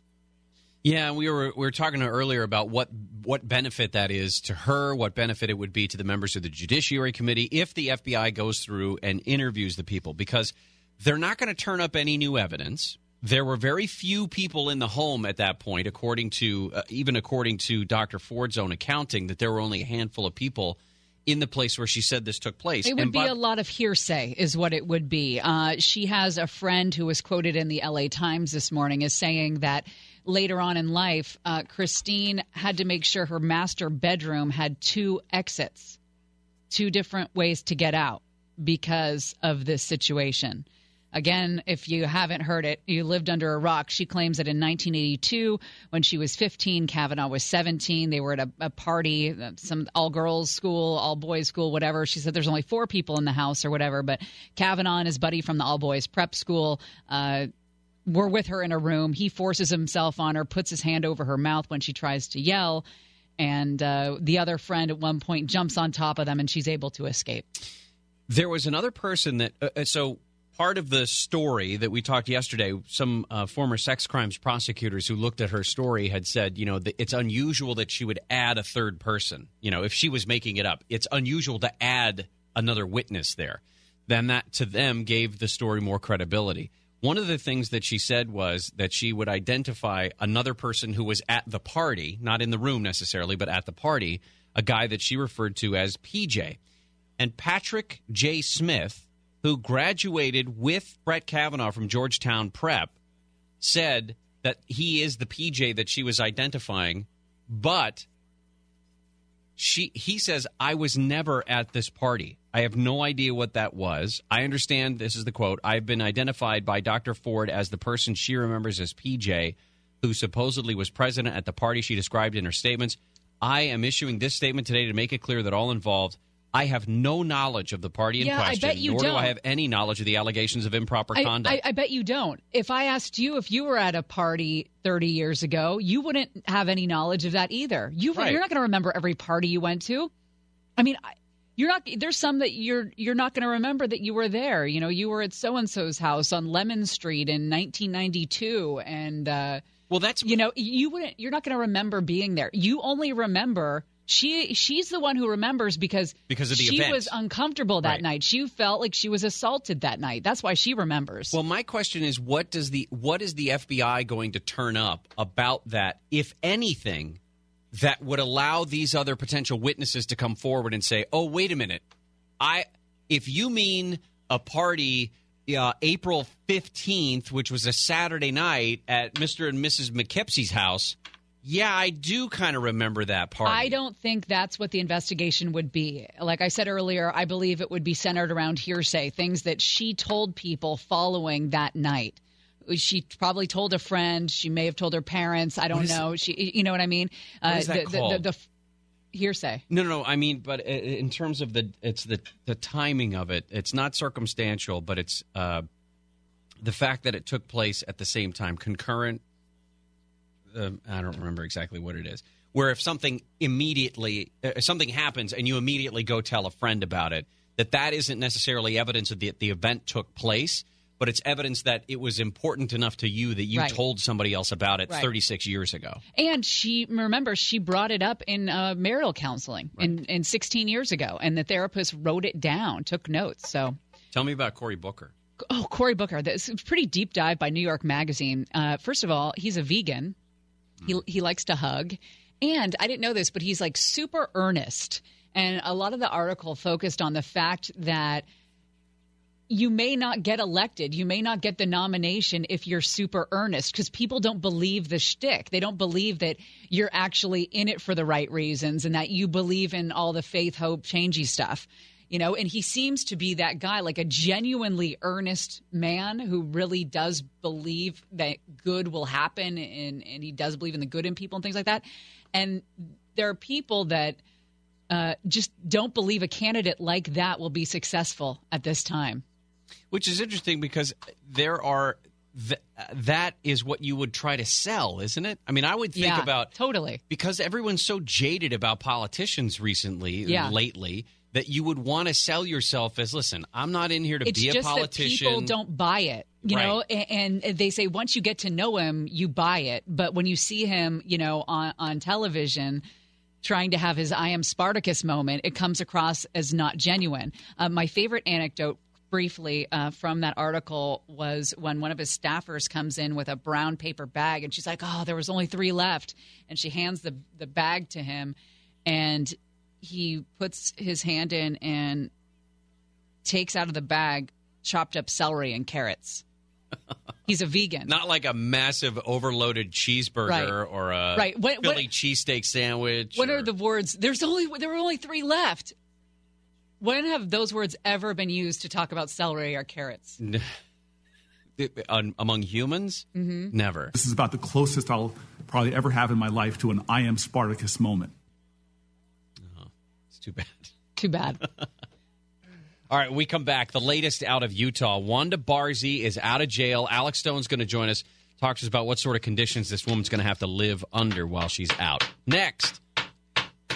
Sometimes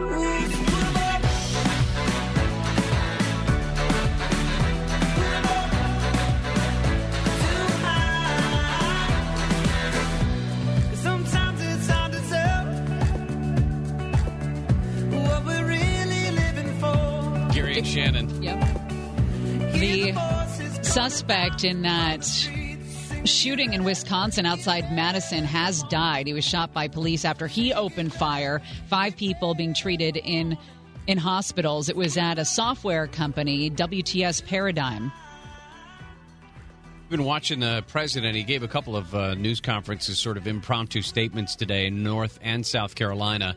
He's been checking in on the relief efforts after uh, Hurricane Florence came through, and the the definitely not out of the woods in terms of the danger there. The waters, the rivers, the streams in North and South Carolina continue to rise as the rain that fell is now making its way back out to the ocean.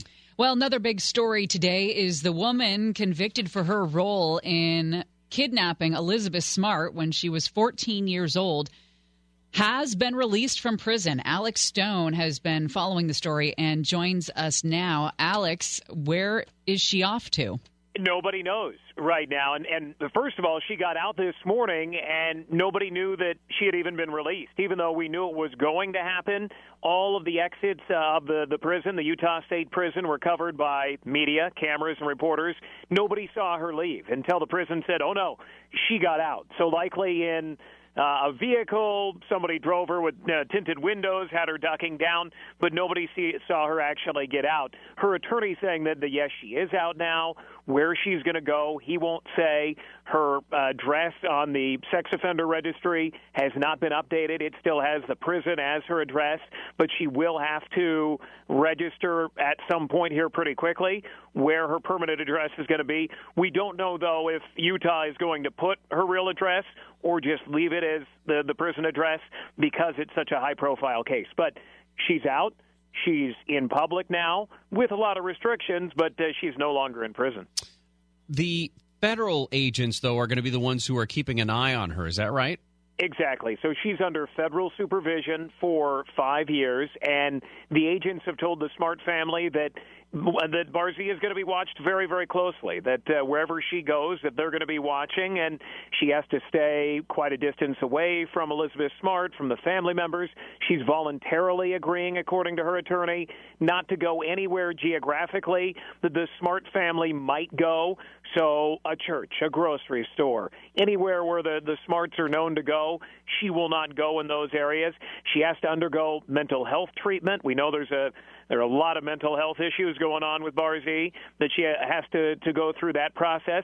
And her attorney saying that that he's hoping that she can kind of at her age now uh, absorb herself, be absorbed into the community, and kind of just disappear. Now, if she'll be able to do that, we don't know. She has to go through all of the, the process of the mental health and whatnot, but uh, he's hoping that, that she can kind of disappear and just become a, a regular member of society. Gosh, Elizabeth Smart, a very impressive person, the way that she is able to uh, pick her life up and continue living it. She's a mother, she's a she's a, a wife, she does a lot of work in in the uh, community. And I'm just wondering, we'll have to ask Dr. Wendy about this, how that affects her bouncing back into normal life. That one of the persons who put her through this trauma, this hell, is now free. You know, Yeah. I, I just want, uh, what has she said today, if anything? Well, she's made it very clear leading up to today that she was not happy about this. She wanted authorities to, to look at the case and to say, okay, maybe she should be kept in longer. But the Utah prison said that their their system they can't hold her any longer. Their their parole system because once they went back, she thought she was going to get out and 2024. But once they went back and looked at the time that she served in federal prison before she was in Utah State Prison, that she had served her time. And they say legally, that's what she was sentenced to. They had to, to let her out. Then the Smart family said, well, please, supervisor. Federal agents said they're going to supervise her, so she will be under that, that federal supervision. Today, though, Smart uh, posted on Instagram a, a message saying, May we all remain vigilant and watching over our family, friends, and community from anyone who would want to seek to, to hurt or take advantage. She says, I truly believe life is meant to be happy and beautiful. No matter what happens, that will remain my goal for me and my family. That uh, clearly she's looking toward moving forward now. And now that Barzee is out, unless she commits a crime again, she's not going back in, and, and Smart's dealing with that. Do we know if Wanda Barzee has family in Utah that would be willing to take her in? It doesn't appear she has anybody who, at, at this point, has said they will take her in. No family members who have made themselves known. Remember, you know, she and and her husband, Brian David Mitchell, they were drifters who, you know, street preacher, didn't have a uh, any sort of real backing from family or friends uh, in Utah and, and other places that they were in. Today, uh, Barzee's attorney saying he wouldn't describe if there was any sort of group that was going to support her now, whether it be family, friends, uh, an organization. He said he didn't want to talk about that. So uh, we don't know. There's been uh, no family members have said, "Hey, we're going to take her in. We're here to support her." Uh, anybody who's really connected themselves to her, she may have somebody, but they haven't made themselves known. Um, Alex, you have kids. Yep. Or, uh, do You you, ever- like the, you uh, ever heard the ba- Baby the Shark Baby song? Shark song? I don't know. Oh. Oh, that's good. Isn't it? yeah, it's uh, there's a whole dance that goes along with it. oh, it's so, so, catchy, I'm doing Alex. it right now. Yeah. You are? I don't know what it is, but I'm doing something right now. That's you. Oh, watch out. yeah, Here You're the comes daddy shark. Don't forget, there's a grandma shark and a grandpa grandpa shark. Is that an online thing? Uh, you just go on YouTube and you find it. I'm sure it's uh, it's like a Pinkfong or something like that. Is the uh, is the Song, as It's- in a, a it- song that you would wear? It's like No, the like a- number two song on Oh. Spotify in the country right now. it's terrifying. And once you play it for your kids, they're never going to let you not play it. Oh, great. Just So- a little something we found on the dark web for you today. Oh, thank you for So that. you uh, you are welcome, and I hope that uh, if you need a place to stay, just let me know. I'll call you tonight. All right, Alex. Thank you very much. Later, guys. Alex there with the latest on uh, the Wanda Barzee stuff, and of course, a dad's view of the Baby Shark song. Hey, next news and brews. A week from today, we're going to be at Wicks Brewing Company in Riverside on Sterling Avenue uh, Wednesday. That's September 26th. Put it on your calendar. Totally free. Come on out. Uh, they're going to open up a little bit early. In fact, they say they're going to open their doors at 9:30 on Wednesday, so that you can come out and get a little party on before you, uh, you know, before the show starts. Because Lord knows we are. And they uh, we've been working on some email stuff back and forth about what we're going to be giving away on Wednesday. So it's definitely we're going to have hopefully a couple of announcements in the next coming days before that. But the news and brews Wednesday, Wicks Brewing in Riverside. Coming up next, it looks like some churches are trying to take the gluten out of communion, and God is saying, wait just a darn moment. Can you do that? One bread, one body. One body. One Lord of all. You're you're that guy. Yeah. One cup of blessing, Okay, which I- we okay, bless. There's nothing worse than the worship guy who's like re- telling me what the next line is. I just wanted you to get ready in case you wanted to sing along. Can't we? It's it's up on the screen anyway. We can see it. We get it. So why don't you just meet me in the middle? In the middle.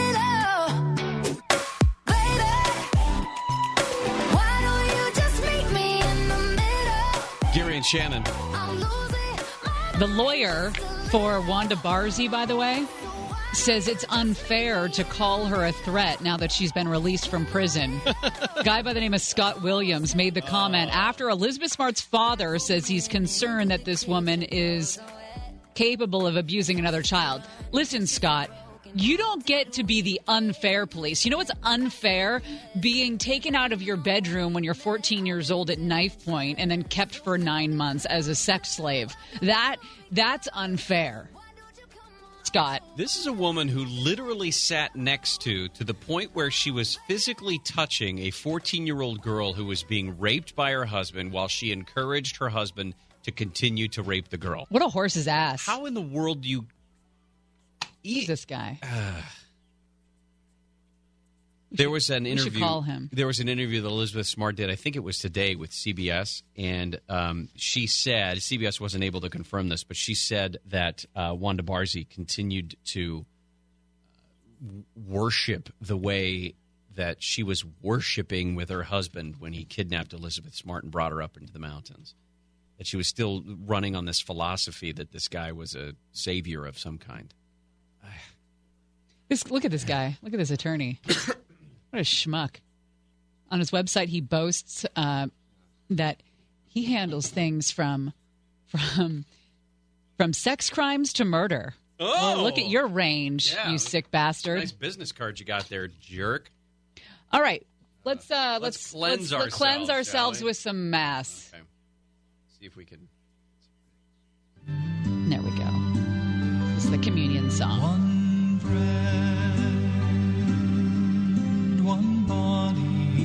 So there are some churches that are trying to figure out how to serve their their parishioners who do not do well with gluten. You know, the Eucharist is a thing at church, and there's some people that are apparently uh, made uncomfortable by any any amount of gluten. Well, not just uncomfortable. I mean, they may have uh, they may have an explosive dietary reaction to it. The, the the Eucharist, of course, uh, honors Jesus' Last Supper with his disciples before the crucifixion. Of course, Jesus referred to the wheat bread as his body and the wine as his blood. And he tells his disciples, as we all remember, do this in remembrance of me. Now, many churches have kept with this tradition and done wine and wheat only bread, which does contain Gentile or Jew. I love that part. Uh, it does contain gluten, but there are some churches that want to do away with that. But there's a problem because the U.S. Conference of Catholic Bishops they have guidelines and they state that bread should contain some gluten for it to be valid to be the Eucharist. They're very serious about keeping the gluten in the Eucharist. Now, they do say that they will be using some low gluten bread for the Eucharist, and that those who cannot receive low gluten bread have the option of taking the wine only for community. So you only get the blood, you don't get the body. If I had a gluten issue, Yes. Let's say you have celiac disease. right? Your and body, so, like, your body in- can't process it. in one hand, you could have like a IBS situation, but on the other hand, you don't get the uh, you don't get the body of Christ. See, like, it could literally actually kill you. To be, Oh, really? To be clear, Oh, yeah. wow. To be clear, the the Catholic Church, the way they did Even it, that much, like that little. That, yeah, like some people with celiac, it's like you come in contact with it and you're dead. Wow. really? Yeah. I didn't know it was that serious. I'm not saying every case is that, but it can it can kill people. Now they're saying that there is a, an official word from the from the Vatican that says if you have celiac disease or if you have such a, a an aversion to an aversion makes it sound like it's a personal choice. If you have uh, such a problem processing gluten that in fact you can still receive communion just with the wine, it will still mean the same. That's what the Vatican has said about it. And there are plenty of places who, uh, uh, plenty of churches that do offer gluten free already, although they tend not to be Catholic.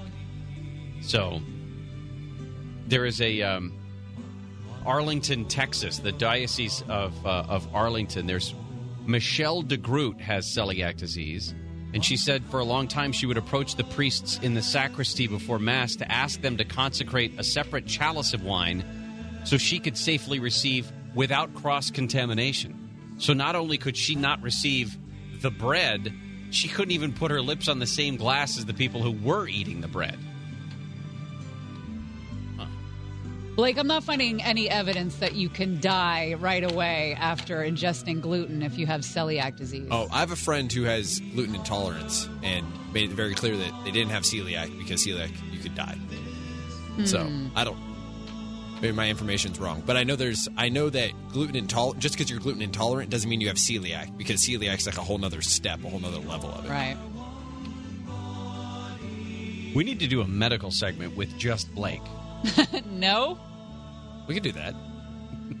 Doctor Dr. Blake. I'm going to shake you off on this one. Well, all right, that's your choice. Coming up next, Baby Shark. Oh, this is such a great idea. I know. I think Baby Shark uh, needs to come back, but slow Baby Shark.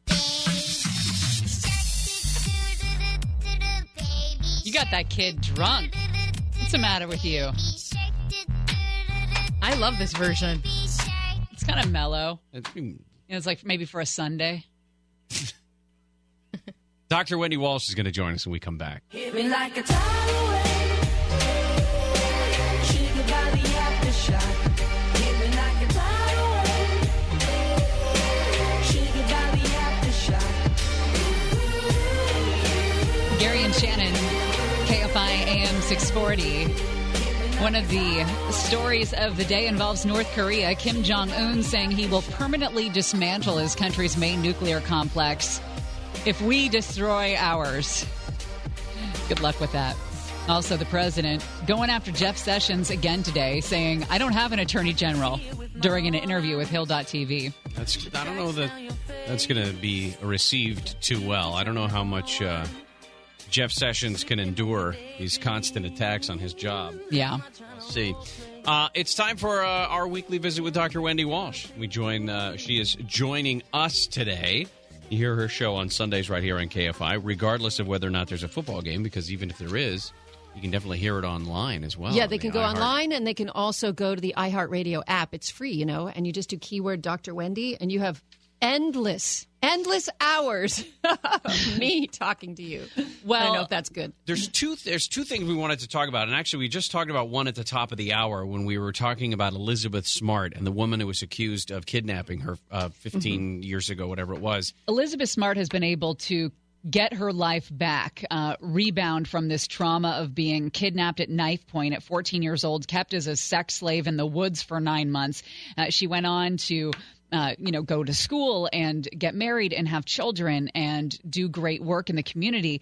How does one of her tormentors getting out affect her I mean, just hypothetically speaking, not knowing who she is or the case or anything like that. But I mean, well, that it can depend. I mean, remember what forgiveness is. Forgiveness is not a gift to the other person, it's a gift to ourselves.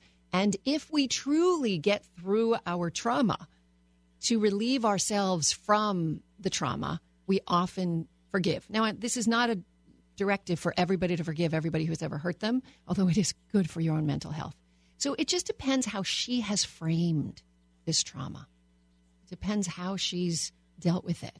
Um, I'm sure she doesn't like the media attention that the woman is getting because it can re injure her, bringing back the idea of her trauma as the media rehashes it all again.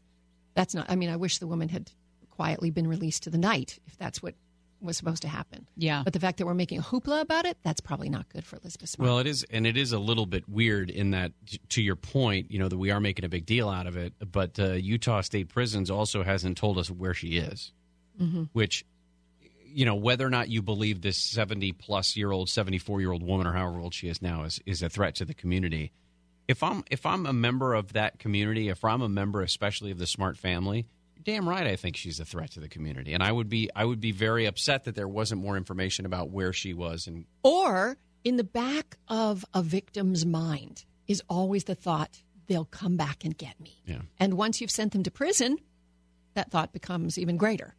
Right? If anybody who's been a victim in a crime or a witness in court and their testimony sent someone to prison, there's always that feeling when they get out, they're going to come back for me. Yeah. So, th- so that's a story from a decade and a half ago that's being revisited today. One story from three and a half decades ago that's being revi- revisited today is the um, the story of Christine Blasey Ford, who is a professor here in California, who says that in 1982, when she was 15 years old, that Supreme Court nominee Brett Kavanaugh sexually assaulted her at a party, a teenage beer party, and there are there have been questions about a couple of aspects of this story that I've wanted to ask you about, and one of Mhm. them is there there was not a there was not a rape. I mean, I know that people have qualified it as that, but it was it was and, but it was still a sexual assault in that Correct. it was an assault of a sexual nature, and um, it's obviously traumatized this woman. Mhm. Whatever it was that happened in 1982,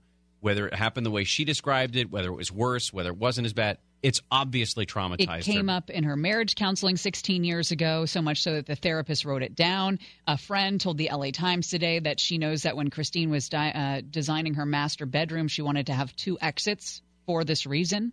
Wow. You know, I also want to say she's a very, very credible witness. I notice that the media, and it's not your fault, you just did it too, Gary, drop the doctor whenever they say her name.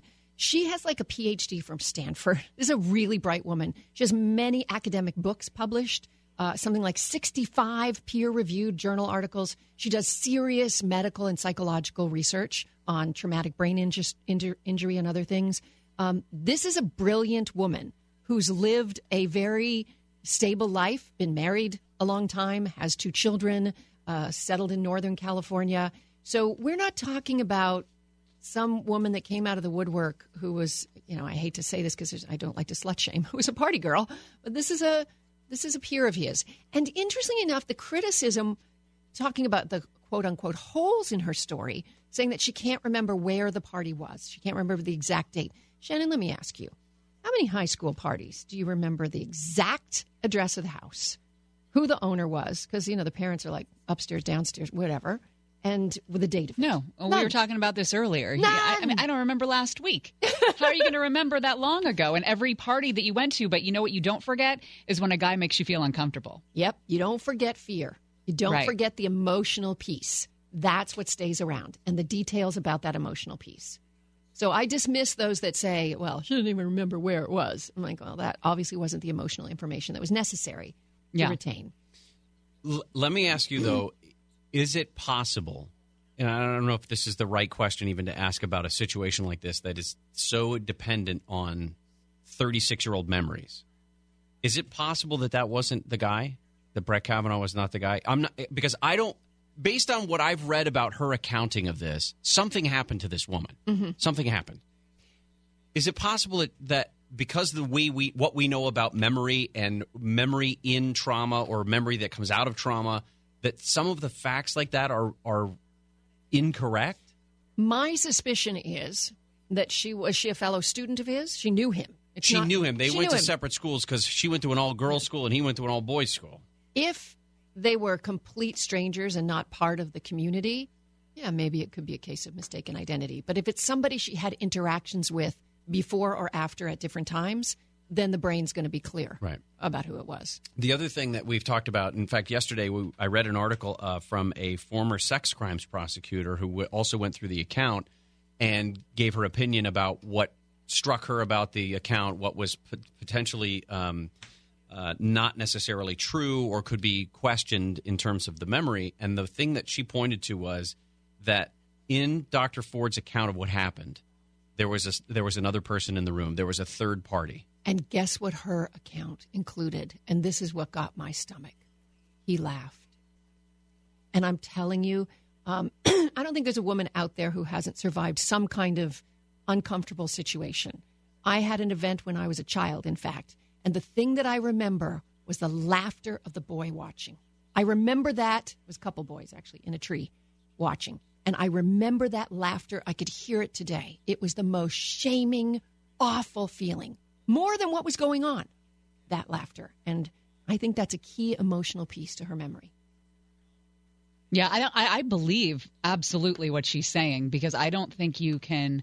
Why would she have brought it up? In if it just came up now, you know. But she, her husband said she brought it up in in the counseling, and her friend said that, like I said, she designed her master bedroom with two uh, doors to make sure she could get the hell out of there. I mean that that's pretty serious. She also, you mentioned all of the work that she's done professionally about, uh, uh, you know, in terms of her field. A lot of it has to do with early childhood trauma and how it's dealt with as an We adult. We always look at our own wounds as Mhm. intellectuals and go out and study it. I Yeah. was just having a conversation with an employee here, and he was like, "Oh, you you give the best relationship advice." Of course, I said, because I have the most difficult relationship issues. Like I, I spend my life putting an intellectual brain on everybody's wanna- problem. I want to ask you when we come back about the fact that he was 17 Yes. at the time and, and what we read into that and, and, and all of that. and does And the we'll- brain grow and change that much? We'll also go around the table and talk about the the things that we regret the most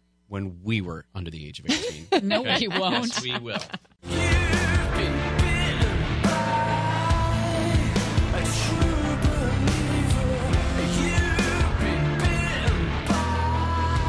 Gary and Shannon. Dr. Wendy Walsh has joined us. One of the stories that just came across um, today is that Dallas Mavericks owner Mark Cuban, the billionaire, says he is going to donate $10 million after a league investigation showed numerous instances of sexual harassment and other improper workplace conduct that spanned more than 20 years in the organization. But Mark Cuban was not implicated in any of that stuff, not cited or accused of any of the wrongdoing. Yeah, Sports Illustrated did a big uh, deep dive into the, the women being treated uh, improperly on the business side of operations.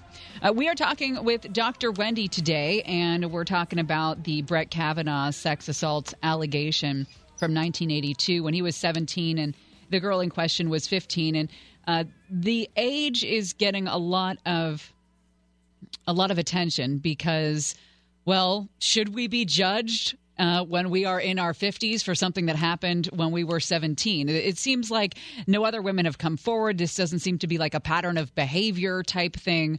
Uh, his friend that went to Georgetown Prep with him went on to write a memoir about how much they would all drink when they were in high school, and it was just excessive. Um, so it all factors into it.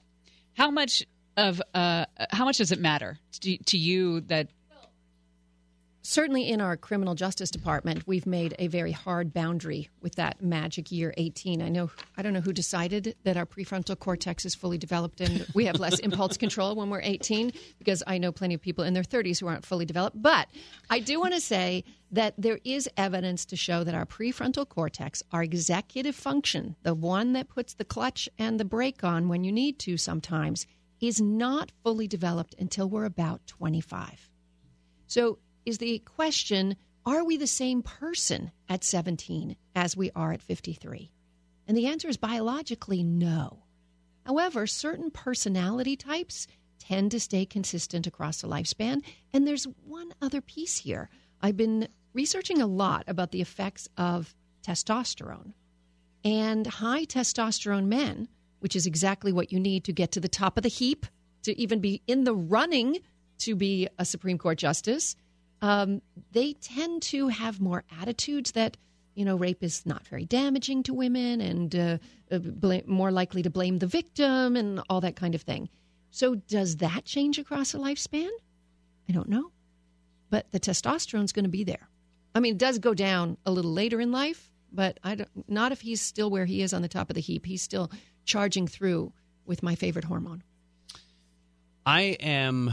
I, I the, Dr. Ford has to be listened to. I mean, the accusation is credible enough that there's you have to be able to give her her day. I don't know if in and court after or in front Anita of, Hill was so dismissed, you would think all these years later that we would handle things a little differently. because of the environment today. This is one of those situations where it's clear you, you've got to listen to this woman. And she's taken a lie detector test. eh, you know, I'm Oh. not. I'm not convinced one way or the other on lie detector tests. But but the thing is, uh, there also has to be the ability to ask questions of her account.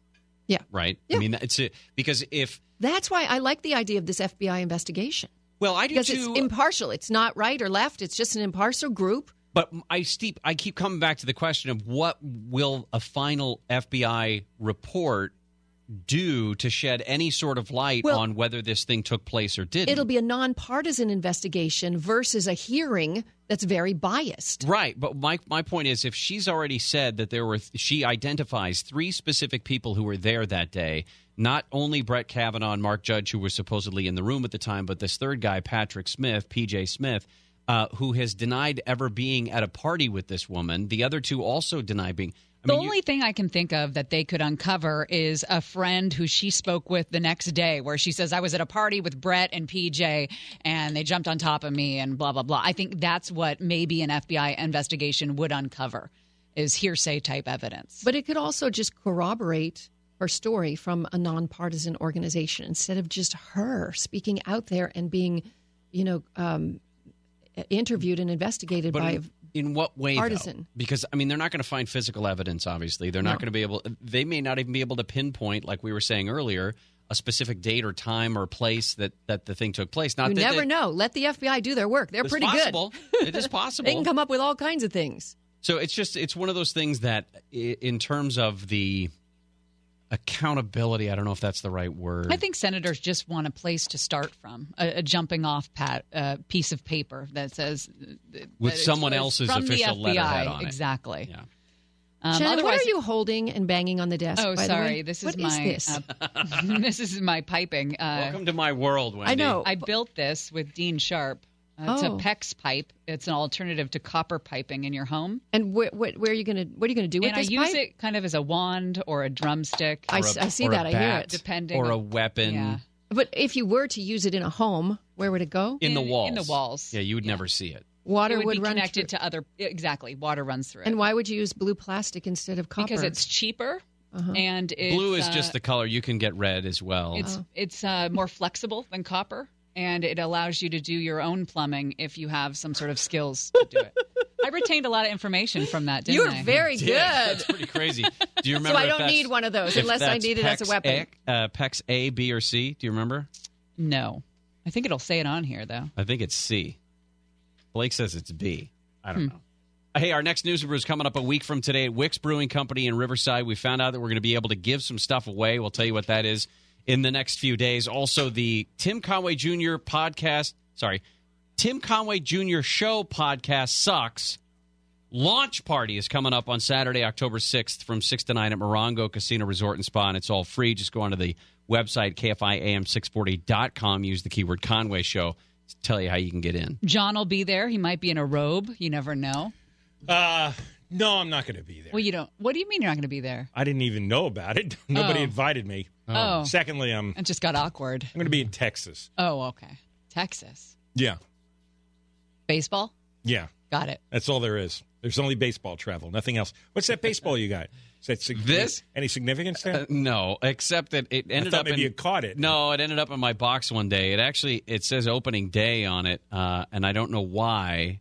It says LA uh, AM five seventy LA Sports, and it's got Petros's name stamped into it on on one of the. oh, I don't know why. An official Petros Papadakis Right, baseball. yes. Yeah. No, So- those are worth a lot. It's got Rob Manfred's signature, but Yeah. Petros's name. Yeah. I So was- I don't know. That's probably a lot of significance to that. What's coming up on the show? Well, they um, uh, the, all those uh, wieners who bought electric cars to get in the carpool lane are having their stickers taken away. Now they can't use it. Oh, really? And now, yeah, they're Oh, all no! Oh, they're all squealing. See, that was oh. awesome. Perfect timing. Well, see see what happens when Wendy shows up to I know, rehearsal. see, Our timing automatic is impeccable. sound effect. Yeah. Uh, all right, John and Ken up next. Have you We'll heard see the tomorrow. Baby Shark song? Oh, No. I already turned it off. Oh. Do you want me to pull it back up? Yeah. Can you? Can Yeah, you do I'm it? dying. I'm dying for this. Yeah. Yeah, no, I this think you'll actually really enjoy it. I don't know if you'll really enjoy it, but it is a song. I, I have a low level of entertainment. Okay. My threshold. And there's a dance like this. That's, that's and pretty then the Mama yeah. Shark's a little bit bigger.